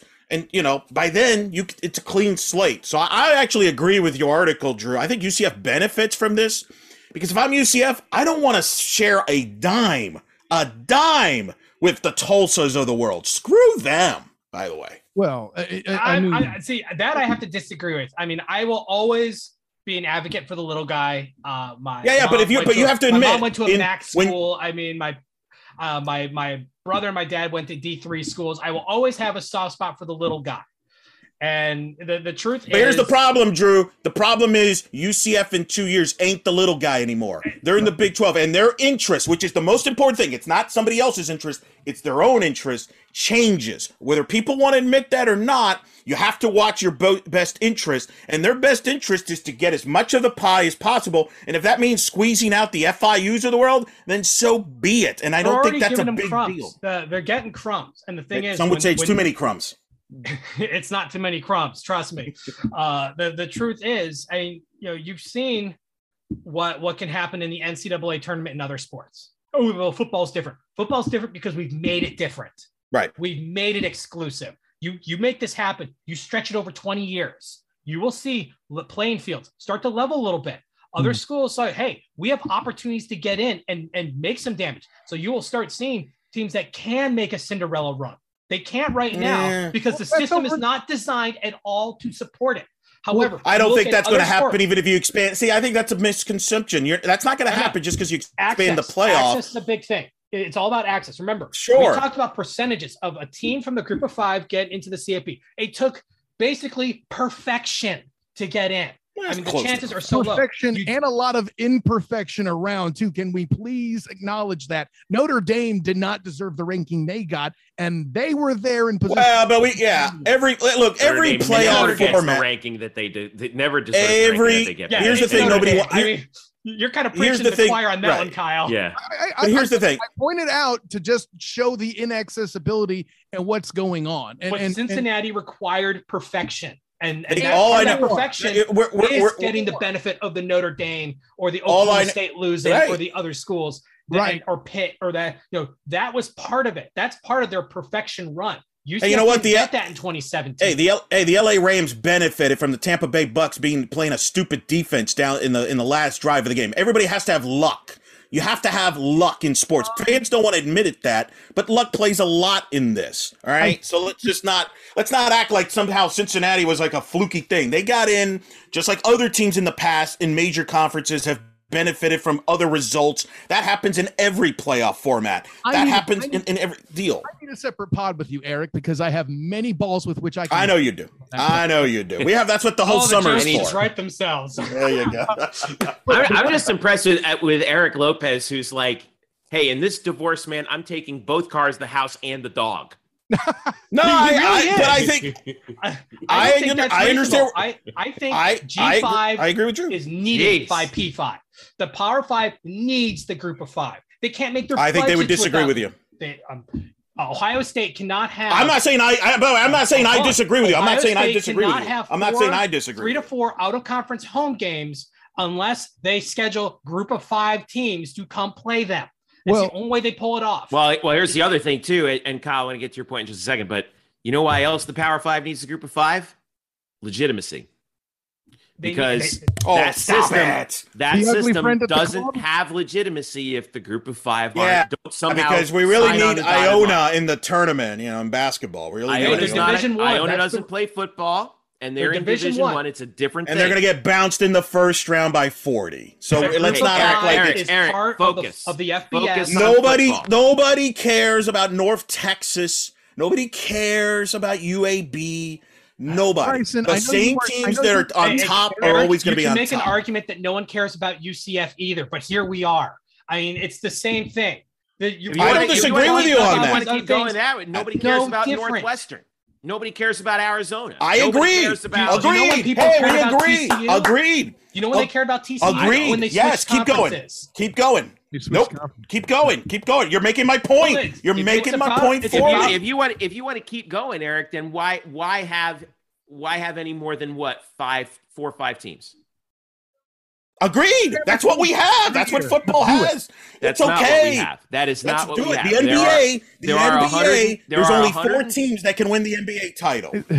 Only four. Realistic. The Orlando Magic aren't winning an NBA title. Hold on. I can keep Jeff on the couch because I'm about ready to throw a pillow at him. You can't say that and then advocate for Cincinnati at the same time. You're contradicting yourself. No, I said they can get in, and they got in. But you guys are acting like that. All these programs are irrelevant in a postseason. No, they're not. That's what the point you're missing, and that's why again I'm going to make this point. UCF's going to benefit from the Big 12 because oh, yeah. they don't have to worry about this anymore. Postseason creates relevancy. The bowl games were exhibition games. No one cares. Well, that's a different. I don't no, disagree with no, that. that. That's part of it because when you expand the CFP, board games are going to be involved. I mean, you, all the New Year Six are going to become involved. You're not going to have all yeah. these players opting out of the Chick Fil A Peach Bowl because it's just one of the. I just well, I still think you're going to no, no. People and you got something to play for. You're playing for a. You got something to play for that. Yeah, right. They're going to play. You're and here's the, yeah, it's called an NFL other, contract. here's the other no, no, thing no, no, too. No, no. You're here's, playing for a title. Right, and here's the other thing is that we would hear all the time about uh, the the dumbest argument against playoff expansion that I've oh, ever heard in my life. It's 17 that, games. Is that is that it makes the the regular season less relevant? Oh no, that's dumb. I agree with that. No, I agree. I agree with that. No, I agree. Total with that. BS. It makes yeah, yeah, the regular no, no, season even more important. No, but all right, so are we going to pay these student athletes to play five extra games? We're going to do that?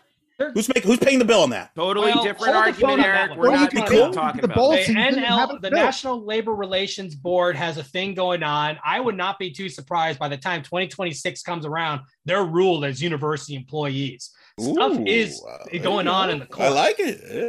This is this got way more complicated than it needed to. Let me go back. usually does. I wanted to make 15, 20 minutes ago. Okay. We don't need to talk about divorces or how allegedly relevant or real relevant the G5 is and all of that. We're going to bring it all back around first circle to the point of Drew's article, which you should read because it's thoroughly detailed. He even makes sure to tell you how much he told you about that this was going to happen. And I say all that to say, which he uh, did. I, he did. I can back him. You know, and he totally did it. I'm not. I'm. I'm. I'm not. I'm not saying that to to to disperse his uh, ability as Nostradamus.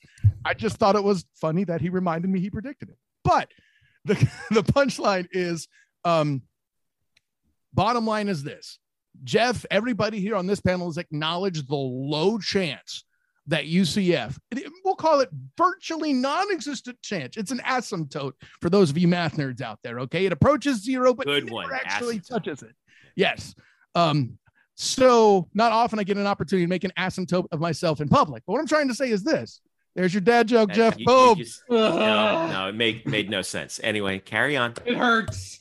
the punchline is we could talk about all this other stuff as far as UCF is concerned. The reward virtually zero versus the risk missing out on the opportunity to see networks battle each other and and and limit the tide that will raise every single solitary ship in college football is what's at stake here. Is that Here's the thing. Give you Well, here's the and, and and here's the point. They're going to expand. They're going to expand to twelve, but they're going to make the networks pay for it. You're not going to give it to. You're not going to give it to I- them for free. Man, I, I hope you're right. All right, we got we got to pull this pull this back out, but I want to I want to go work, again, around the horn Thank to you. to the three of you here, and I'll ask you. What I want to ask you is in 2026, will we see 12 teams, yes or no? And which two networks will televise it? All right, Eric, I'll start with you. Oh man. Uh, Yeah, I need The them on this too. I don't specialist. Hey, look, man, you throw yourself out there like that, you could, you may as well, you know, There's a you're part coming out of the uh, barn first. Here we go. Come on, man up.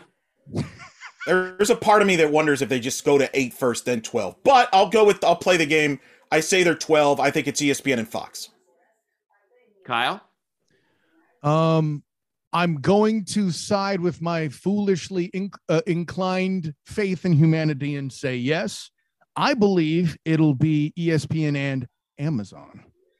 Whoa. Whoa. Drew, Uh, I also believe it'll end up at 12. Uh, I do want to caveat that I expect there to be uh, conference auto bids for the five. Yeah, I agree with that. G5. Ooh. Yep. Uh, I, agreed. I expect that in there because except for 2020, that would have applied.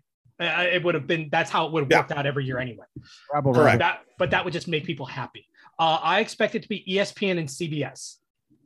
You think CBS gets in there over Fox? You think That's Fo- interesting. wow. Considering Fox, has- owns the Big Fox Ten network. dollars spread apart with various organization, various other conferences, the Big Ten, the Big Twelve, uh, the the Pac twelve. So they've got stuff already uh, set aside. CBS just lost the the SEC. There's talks that CBS is going to go after the Big Ten and try to take them from Fox. Even though Right. Fox, if I'm correct, is half owners of the Big Ten network. Correct. That's why I'm a little skeptical on Fox being completely out of the picture. I mean, maybe they'll they'll split it apart because E ESPN may no longer be part of the picture. But I, I think CBS or maybe they go three networks. Uh, Maybe they go three Is networks. also a very uh, very possible thing too. Uh, you know, maybe NBC wants to claw their way back into college sports. I mean, they kind of let things fall apart.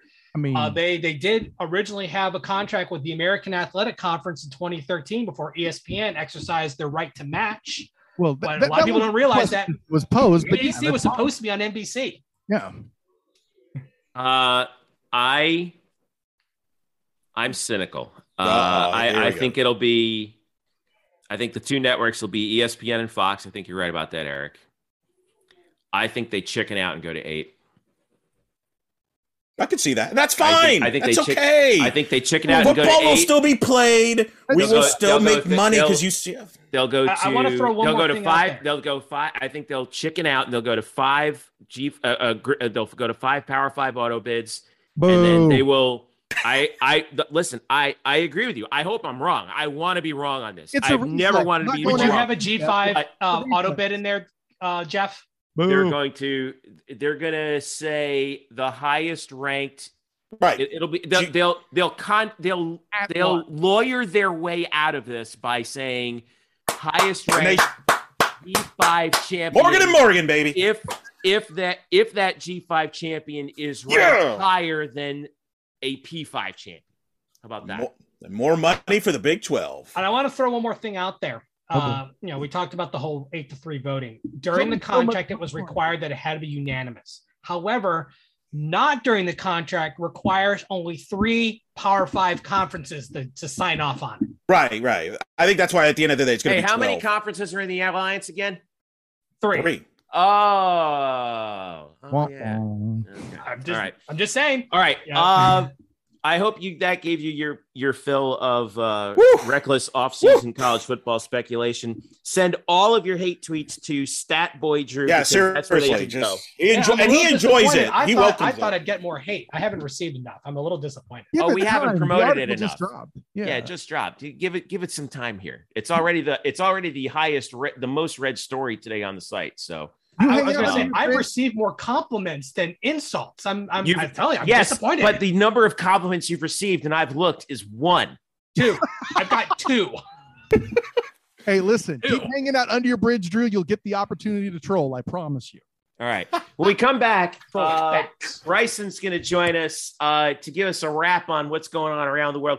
We got softball, we got baseball starting off, we got Renaya Jones continuing to do Renaya Jones things, and some news from the USFL, which is starting. Speak, by the way, speaking of Fox, Eric Lopez, the Is that league going to still be around by the time the show ends? Apparently, it will be. I don't Fox think so. I'm skeptical on that. Yeah, I'm I, skeptical. I'm I'm not because I'm on the People's Champ. network. I'm on the Rock side on that. Go Rock XFL. Let's go.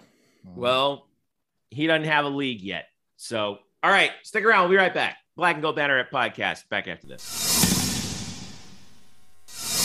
Welcome back to the Black and Gold Banneret podcast. Jeff Sharon, Eric Lopez with you. Joining us now, Bryson Turner. After the dust has settled after our college football playoff discussion. Jeez, I leave for one segment and it just descends into chaos. Uh, let's bring order to that chaos, Bryson Turner, because we have a lot to talk about here. Uh, as uh, softball and baseball are underway, this is the spring sports equinox. So there is, uh, and Eric, I want to get Eric in to talk softball too, because, um, and then we'll also talk a little bit about Renaya Jones track and field starting the conference indoor championships in Birmingham soon, and also a couple of guys, uh, a couple of UCF alumni going into the USFL. But let's, fellas, let's talk softball. So, Eric, thrilling weekend for UCF softball as they went out to St. Pete for the Elite Invitational. Um, you said this the entire you you were so excited when UCF got an invitation to this tournament because it's the most prestigious tournament in college softball, even more prestigious than the Mary Nutter Classic out in Yep. California. Uh, the Knights, all right, so here's the drill. They played three, or excuse me, four ranked teams in six games. Yes, they went two and four, but like we said, four ranked teams. They beat one of them in Texas in the wildest game I think I can possibly recall in UCF softball history, a game that had 10 combined errors and 25 combined runs. Uh, 15 to 10 win for UCF uh, over Texas. And that was really the highlight, in addition to they also beat Texas Tech 7 to 3 in eight innings. We own the Big 12. Yeah, we're 2 0 in the Big 12. Um, that that to me was the was the highlight of the weekend was that Texas uh, victory. Uh, and then of course uh, last night Wednesday night they beat F uh, they take out their frustrations on FIU down in Miami uh, 11 to nothing in 5. They run ruled FIU. So uh, all things considered a 3 and 4 week for UCF softball and actually actually that's pretty doggone good. Yeah, I mean, you could even go four and four if you include the Liberty win before Clearwater, because I think that's was a, they're a tournament true. team. Then A Sun, yeah, I, it was funny because I wrote the re- recap on blackandgoldbanner.com. ESPN's Amanda Scarborough for those that are not softball fans. She's like the Kirk Herbstreit of softball. She was very complimentary of UCF. She was impressed. She called that. She was part of the broadcast of that Texas game, and it was funny because some fans were like, "What are you talking about? They're two and four. In a tournament like that, you can go two and four and be fine. Like Texas went winless. Other marquee teams didn't win a game or won one game. Uh, I think for UCF, I think you, I think Texas it's a, a ranked too. They're number, they're number learning about 11 their in the country, and they went winless. Right. They went Yeah. winless. And look, this UCF team's young. They're young. Remember, they're they're starting a sh- freshman at shortstop. You're starting a freshman at catcher when Jada Cody's not catching. When Cody is catching, more times than not, you're starting a third baseman as the freshman, or you start Kennedy Searcy at third base. Uh, so there's still going to be some growing pains. They had some ups and downs. Uh, you know, three and three would have been golden in that tournament, but two and four is fine. But more importantly, they're learning about each other, and they're going to be a better team for going through this now. It'll pay off in the long run, and I think that's the big thing: is there's potential, there's upside, there's going to be some ups and downs. But as you mentioned, they took out uh, FIU pretty easily on Wednesday, eleven to nothing, a one hitter by Gianna Mancha. Now, you know, you kind of you know stayed above water now you go host this tournament coming up, which is another not a cakewalk. You got Ole Miss NCAA tournament team on Friday. You got DePaul, who won the Big East regular season title on Saturday. Oh yeah, James Madison, who all they did is make the Women's College World Series last year and took the sport by storm. Uh, and oh yeah, number four Florida on Sunday. So they're going to get tested again, but I think they'll be prepared for this weekend's battle, having gone through last week. And look, they got a lot of airtime and exposure because all those games were on ESPN Family Network. So I thought overall was a net positive despite going two and four. Who's your MVP of the week? Ooh, uh, I think the MVP. I'll tell you, Savannah Adams, freshman, who's starting to get some more at bats. She was the one that had the big two RBI hit in the eighth inning against Texas Tech to break that game open. She had a big two RBI hit where she nearly took off the Texas pitcher's head off to tie the game up at nine. Uh, and that was the main to me a are, big you were oddly excited about that, I will say. I mean, it, it hit the visor. It's crazy. But the thing with UCF's offense, they have a lot of speed, but you have Cody and Doherty. And my question would be, well, who else can produce runs, drive in runs? I think Adams could be that player, that third bat in that middle of that lineup somewhere that could help run produce some things. Uh, and bring a little even more balance as far as more of a you know doubles, line drives, uh, you know, driving producing aspect and not depend so much on your slap hitters. So I thought Adams actually was an unsung hero. She was actually honor roll for the American. Uh, I thought that was very impressive. And Angelina DeVoe, who's like the number five pitcher, five foot, throws nothing but off speed pitch, shut down that Texas offense yes, to get good. that win. that game. Her first career win. She'll always say her first career Division One win was against Texas. That's pretty good on, on, on national television. Guess what, y'all? I'd be Texas right. so, you so, know what? She's not wrong. Uh, that's right. And then, you know, the FIU game, Grace Jewell pinch hits and hits a grand slam. First UCF pitcher to hit a home run since Lena Springer in 2014, who is the sister of George Springer, Major League Baseball star. So uh, that it's good to see some of those players stepping up and, and, contributing, and we'll learn more about them this weekend in this marquee tournament, which is going to be big. Uh, you got you know Terry Mohajir throwing out the first pitch Friday, and a guy named Gus Malzahn's throwing the first pitch against Florida on Sunday. I wonder why he's throwing the first pitch in the mm. Florida game. Why would he do that? I have you no know it's already clue. sold out, right? I guess oh, already sold out.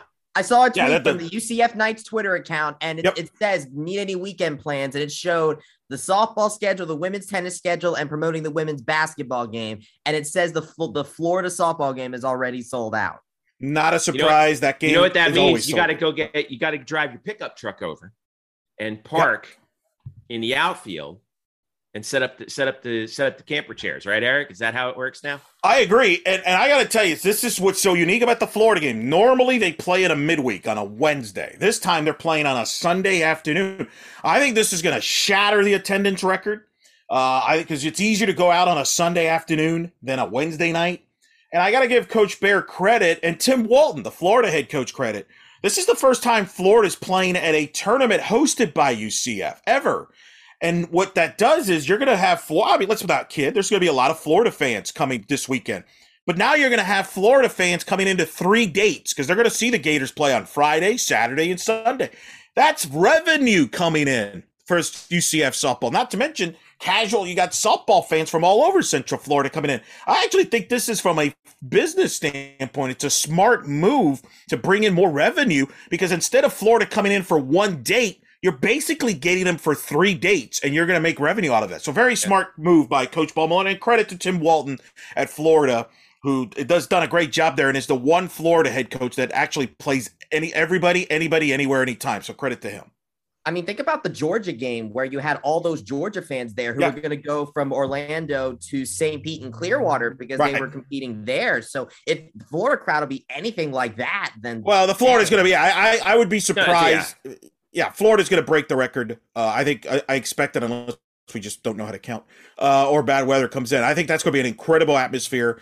but I think it's I think we're gonna have a great atmosphere all weekend, and I do wonder if this might be the most attended UCF tournament of all time. Uh, there was a one a couple years ago when Clemson made their debut in softball yeah. that drew big numbers attendance wise. I think this could top that. And again, that's part of softball's charm is that's why they these teams host these tournaments is not only to challenge themselves off the on the field, but also make revenue off the field.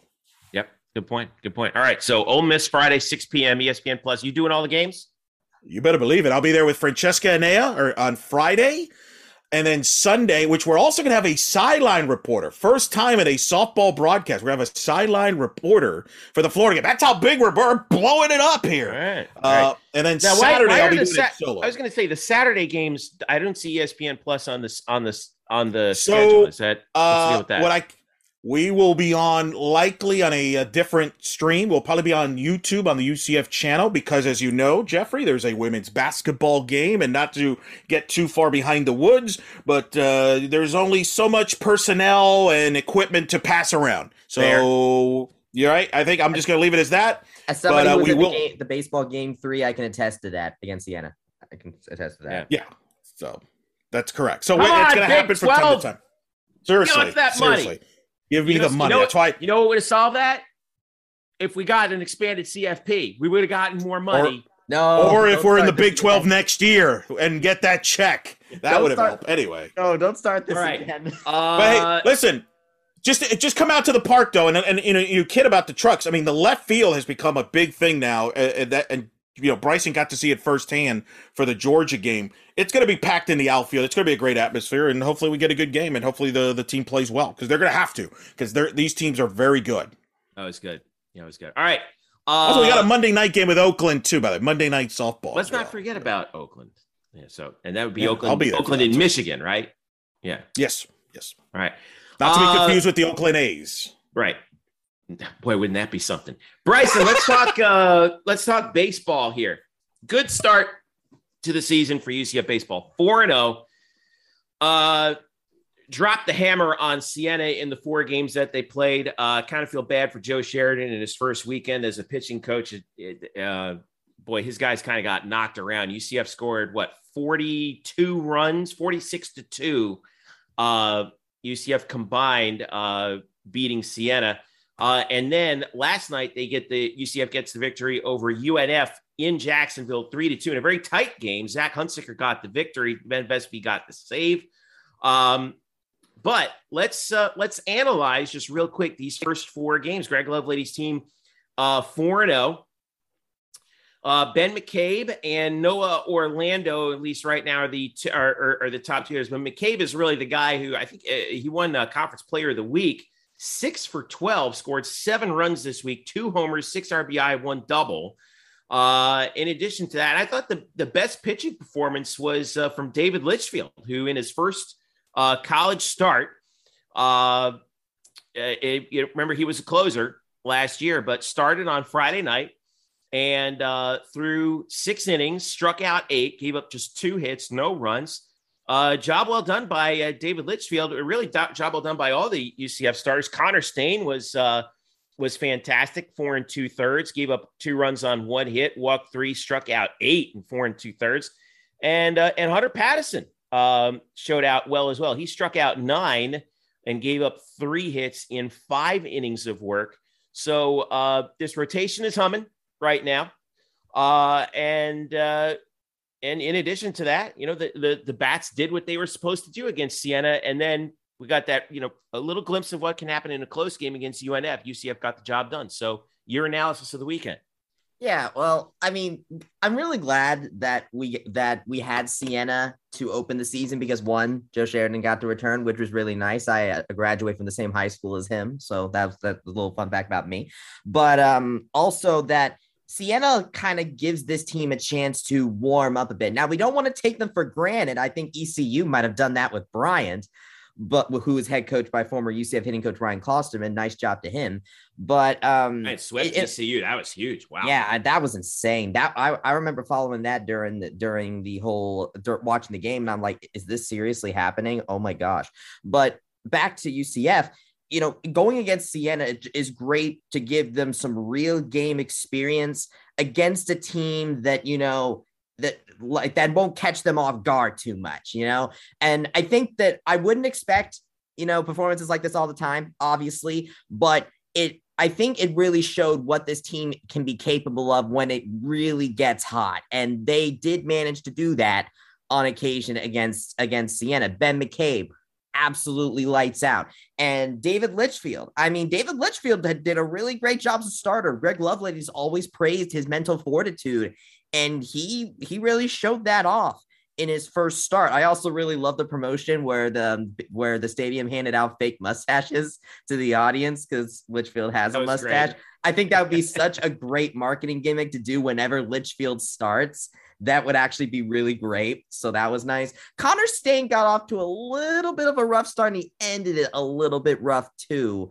Um, he gave up because, like you said, he gave up two runs. They weren't earned, but he did give up two runs. So I'll be interested to see what happens with him because he definitely needed to settle in a little bit. Seems like the mental aspect of the game, which Litchfield is really good at, Stain's kind of working on a little more. And then Patterson, you know, Patterson's already gone through a lot of development and just through last season. And I think he's just trying to kind of continue that momentum that he had at the end of last season. So, and, and he did a good job. So um Love Lovelady mentioned that Patterson could easily have been the Friday starter. So the fact that, you know, we have th- uh, these three guys in the rotation that can easily be Friday starters, but we ha- that's the whole rotation is certainly a boon for this team, especially after last season's starting rotation situation. So great job with Greg Lovelady on that. Um, North Florida um, Chase Santala, Florida trans- transfer, got the start. So, you know, midweek type of scenario. And um, props to North Florida. I mean, they did they did a solid they did a solid job. I think that uh, I would be interested to see how the how the team does against uh, in Statesboro with Georgia Southern because I really hope this doesn't it this isn't ha- this doesn't have to do with the fact that they're on the road because as we've seen before, being on the road can sometimes be um, hard on a team sometimes. So hopefully, uh, so after their series against Georgia Southern, I think will kind of showcase that. But major props to two people from the from the UNF game, Jeffrey Pena who not who got a triple and a homer in the first three in the first three innings. Great job. I honestly thought he was going to hit the cycle, but he didn't end up. But he um those ended up being his two hits on the night. And which, of course, he scored two runs, which which was very helpful to the Knights' offensive efforts. But Ben Vespi, uh, oh my gosh, I put him as my co-Knight of the week alongside Katie Abrahamson Henderson for obvious reasons. That, but with Ben Vespi, he came in with the game into the game. He's only had one save in his career prior to this, which was last season. And this season, he came in, he had a runner on first already because the previous pitcher, Will Saxton, allowed a walk. And he allowed a hit.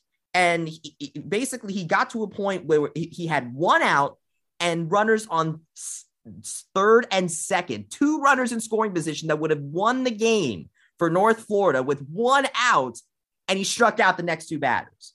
So absolutely well done save by Ben Vespi's part. Great play on him. And yeah, I mean, I think it's a solid start to the season. We got to see them play at their best. We got to see them play when they're when things get close. I think the biggest thing going forward is we we need to see how well this team does on the road. And I think we'll get a good glimpse of that when, as they visit Georgia Southern this weekend. Yeah, well, I, well, uh, real quick about Georgia Southern, uh, they're one and three on the season. They got swept at at number 19 Tennessee to start the year, but they're coming off their first win uh, at home, a 10-6 victory over uh, Georgia Tech, who's ranked, who's now in the number 19 slot. Um, and uh, Georgia Southern's no slouch. They were uh, picked to finish uh, second in the Sun Belt baseball preseason poll behind South Alabama and ahead of Coastal Carolina and Louisiana. So, um, well, remember, Jeff, last year baseball went to Troy, same league, yeah. lost two out of three. So, yeah, this will be a good barometer. Georgia Southern just beat Georgia Tech, like you mentioned. They're a team to have high expectations. They the ball flies out of that park in Greensboro. Uh, so I think this will be a challenge. Statesboro, not Greensboro. You're the Georgia expert. I That's get right. these cities. You're the Georgia guy. Uh, so it's going to be a challenge for this pitching staff. This ball flies out of that park. Uh, nobody will know that better than the new UCF baseball SID because he just came from there. So there, there you go. A little storyline in between there. Fair point. Uh, By the way, props to... to... the props that by the way, big also props to young guys Lex Bodeker and Cole Russo who have performed very well in their collegiate debuts this week. All right. So we'll keep an eye on uh UCF baseball Friday, 6 30. No TV, it looks like, for these games. So we'll have to follow along with uh uh, on UCFKnights.com for the latest on that one. But 4 0 UCF trying to extend that start. All right. Track, Bryson Turner, real quick. Uh, the indoor championships start uh, this weekend. Uh, another good week for Rayniah Jones. What's the latest on UCF track right now? Well, uh, they uh, actually, I was looking on Twitter when you guys were uh, were, were, kind of uh, dueling it, duking it out about the college football playoff, and uh, they are just on their way to Birmingham now for the American Indoor Championship. And um, when I talked to Rayniah, because she threw out the first pitch for the third game against Siena, she talked about how, essentially how sh- they're really looking for looking to get a ring in Birmingham. He, in fact, she said she guarantees it. That's how confident she is going in. Well, let's hear. I want to hear from. from let's hear it.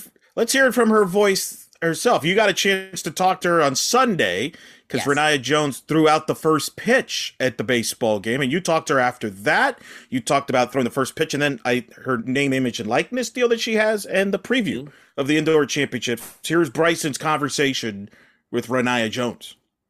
All right, Rayniah, nice first pitch today. How did it feel to be out here at John Euliano Park? Um, it was really exciting to be out here. It's such a great opportunity. I'm glad that they, I, well, I was the person that they picked to do the first pitch today. Yeah, you're out here with Addition Financial. You know, became one of their stu- student athletes, and people have talked about how you know beneficial NIL can be for athletes like you who are in the Olympic sports. Can you kind of go into a, a little bit about that experience and what it's like for you as an Olympic sports athlete with this new NIL stuff?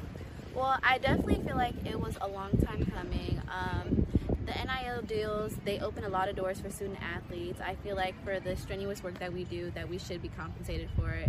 And I'm really glad that I was able to be an athlete during my four years to be able to experience this. So I just feel like this is something that's just like um, a step in the right direction. And I'm ready to take full advantage of it. Uh, how'd you feel about how'd you feel about that first pitch? It, it was ended up looking pretty good. Ah, uh, it was so fun. You know, I was really nervous, um, way more nervous than I should have been, but it was super exciting just getting out there, being in front of everybody, and just throwing the ball and just having fun with it. You, when you look at who threw out the first pitch, first pitch, you have Terry Mohajir, the athletic director, McKenzie Milton, a UCF legend, and now you. What does that kind of feel like? You know what? It was a really good lineup, and I'm really glad that I was a part of it. Um, I kind of want to establish myself as a UCF legend too, so I'm just really glad that this is like one of the things where I could be like, yeah, she's kind of in there. Well, I mean, you're only a sophomore, but you're already on your way to doing that already. A school record hold in the 60 meter hurdles and the 100 meter hurdles. Already compete, having competed in the Olympic trials, second place in the NCAA outdoor with the, and the 100 meter hurdles. I mean, and you're still just a sophomore. like, how does that? How does it? How does that feel being still relatively young in the grand scheme of things, but already having accomplished so much and going up against people older than you? Oh my God, that was a really good way to word the question, but um, it just shows me how much like potential that I have. You know, I really didn't see it myself, but it's just so great to have a coach, so many teammates who see it before you do, and for me to go out there and actually just explode and just come out with so many great results. It just goes to display that even when you are so young, like there's so much power that you have and so much potential that you can reach that you don't even know what's inside of you. Yeah, you're heading. So you're heading uh, in a few days. You're going to be heading to Birmingham with the team to compete in the American Indoor Championships. What have you seen in this team over the course of the of the past few events? Because you only really get four events before this championship. So what have you just seen improve from yourself and from the team over the course of the season? Uh, definitely um, improvement. Improvement from the first meet, improvement to the fourth meet, and you know, going to this fifth conference meet. Um, I'm very confident in where we stand. We have a lot of girls in all of the events in top standings, and I just know we're to go out there and we're to rock it, and we're to come out with a ring. So, uh, how, how, does it feel? Like, because obviously, you know, when people think about track and field, they've been thinking about you. The fans have really see, you seem to have really captured the hearts and minds of a lot of UCF fans over the course of your your time here. So, and obviously, it's now led to here with you getting this NIL deal, getting the first pitch. Just you know, when you really look back at, at, look back at everything and yet you and you're only just about halfway through, not even halfway through your UCF career if you go four years. Just how's it feel?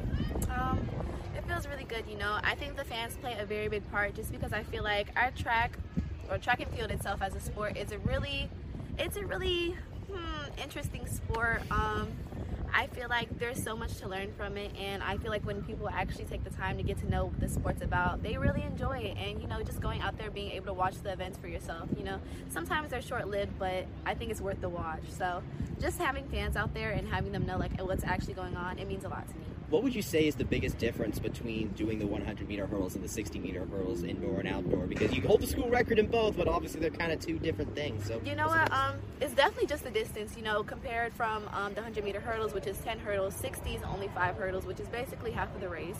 Um, just because it's shorter, I actually don't like it that much. You know, I feel like the better end of my race is, um, well, like I said, the end. Uh, so 100 meter hurdles definitely has my heart right now, but it's really fun to start experimenting for myself and getting better at the 60 meter hurdles because I get to really just go on and learn about my start and how much I can get better at it. You've also been you get kind of working on your 60 meter sprint and your 200 meters. Obviously, you're also in the 100 meter sprint as well. How would you say you kind of improved as a sprinter over the course of this indoor season and how you can take it into the outdoor season? Definitely a lot. I feel like that was one of the things that was unseen in myself. You know, um, I started doing hurdles in 10th grade, but I originally started started in middle school as a sprinter, so it was always back there. But um, I'm grateful to have my high school coaches and my college coach, Coach Boone, to really just show me that even though I do do hurdles, I'm essentially also a sprinter, and it's really fun. You know, sometimes hurdles is a very experimental. You just don't know what's going to happen, a very variable race or whatever. So um, just to have sprints as a backup is really fun, and I don't know. I just like being so able to go anywhere. yeah. So so, who would you say? Who would you say that UCF fans should keep an eye on? Because obviously, you know, you being you, people that. But who else on the team would you say is worth keeping an eye on in this American in this American Conference Championship? Um, right now in the current standings, I would definitely say keep an eye on Latasha Smith. Right now, she is an upcoming 400 runner. Um, she definitely puts in the hard work when it comes to practice. So do all my teammates. I'll never take away from my teammates, but Tasha has been up, coming up on the run, and um, I would probably say Ashira. I went to nationals with her last year. She went for triple jump, so definitely keep an eye on those two for sure. What are you looking for in this team going into this in this American Indoor Championship? What Man, I am looking forward to a ring. You know, we've been putting in the hard work the whole whole fall. You know, about four months, and I just want to come out here and go and just show what our training's all been about. Um, just go out there and win. We're gonna come back with a ring. I guarantee it. All right, that was Rayniah Jones speaking to Bryson after she threw out the first pitch at UCF baseball. She's become, you know, a legit star you know, in, in UCF athletic so, circles, and I love it. I absolutely love it. Well, this is fantastic. Well, I, I'm, I was I was watching the basketball game on ESPNU, and and I think it was halftime, and I see this commercial for Addition Financial, and who pops in? Rayniah Jones. I now you help me out, Jeff. You follow this closer than I as much as I do about it. I can't remember a current UCF athlete being in a commercial because obviously they couldn't be back, back in the day uh, pre the, the you know name time, image likeness. But the only time I've ever seen it uh, KK Wright appeared in a UCF promo, like you know the the promo, like right. a promo for the university the itself, not for promoting basketball. Yeah, yeah, for the university itself. But that's but she oh, had well, graduated. Oh, yeah, the UCF, uh, yeah. But she, I, I, think that was a lot, and she had graduated, I think, too, at the time, too. So I, I think that was the case, but but not for not, but not have an active, not a business, and not have a you know she spoke in the commercial, uh, yeah. which was tremendous. She has she transcends track and field. She is one of the UCF athletes that transcends her sport.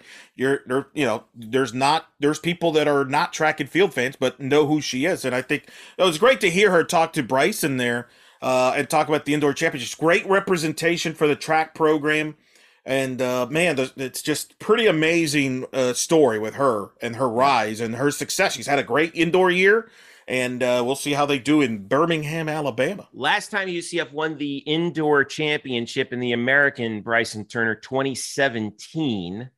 Um, they also won the indoor conference USA championship in 2013 and 2011. So it even though UCF doesn't have an indoor facility, it can be done. Yes, that is very true. And I mean, Rayniah's talked about how I'm, I'm two things. One, Rayniah talked about how she kind of wants to be a UCF legend herself, which I I love by the way, and I think that she's definitely on her way to doing that. The fact mm-hmm. that she that you know she mentions how the 60 meter uh, the sprint and hurdle stuff isn't even her strong suit because she thinks that you know the back half of her race is usually the better one, which is not there in the 60 meter. And which is true, which we saw in the 100 last year in oh, the outdoor yes. season. Yeah. Right. So that's like nuts to me how Renee is just doing, improving as well as she is. It really shows improvement. And that's the other thing she talked about is the improvement that herself and this team showed over the course of this indoor season. The, and the fact that Latasha Smith got the got the school record in the 400 meter. You also have a Ashira Collins who's come with the triple jump and the long jump doing well. So and uh, she talked about the both of them as you know people to really to kind of keep an eye on with this with this team. And there's all sorts of other names that I could rattle off, but we'd be here all day. Um, the point is, is that again, despite having no indoor facility, this track and field team is definitely a, a force to be reckoned with and should be interesting to watch as they compete in Birmingham, Alabama on Friday and Saturday on ESPN Plus. I'm so glad I can finally watch them because I, I wasn't really able to uh, watch them at the Hokie Invitational or the Charlie Thomas Invitational. Uh, ESPN Plus, I think, did have the um, Clemson Invitational at one point, but it's just nice to be able to watch track and field instead of just sitting at the computer. It's like, okay, just re- refresh results. Refresh. Is the results yet? Refresh. Are the results in yet? It's just, it'll be nice. All right. Last thing I want to talk about before we go here in the show the USFL draft. Yes, the USFL is happening. Eric Lopez, much to your chagrin, but whatever. I don't deposit care. deposit those checks, guys. Whoever got drafted, deposit it quickly. That's my advice. Well, I I am much more optimistic about it uh, about it uh, than you are because of the fact that guess who owns the USFL? Fox Television owns USFL. It's a network. Yeah, that's really that's really so. Well. Two UCF Knights uh, were drafted in the USFL draft, which happened uh, this past week. Rashard Causey, defensive back from from down south in Broward County. Um, is uh, it, uh, was drafted, as was uh, was it Jordan Jordan McCray, right? Jordan, yes, Jordan McCray. Yeah, Jordan McCray was also drafted. So two guys in the USFL draft, um, both of them with some professional experience. Um, and I, and I think, uh, by the way, I thought it was cool how they did the draft where each round you they had to pick uh, a uh, you had to, you had to pick a a position it was done by position group so that, you know, it wasn't kind of all over the place. And I thought that was good. And look, more opportunities for UCF football players uh, is a good thing, right, Bryson? Oh yes, definitely. And I think no no um no player actually um embodies that opportunity like Jordan McCray. Jordan, this is the USFL will be Jordan McCray's fourth football league that he is signed that he is signed in. He was in the he was in the NFL for, for to start off.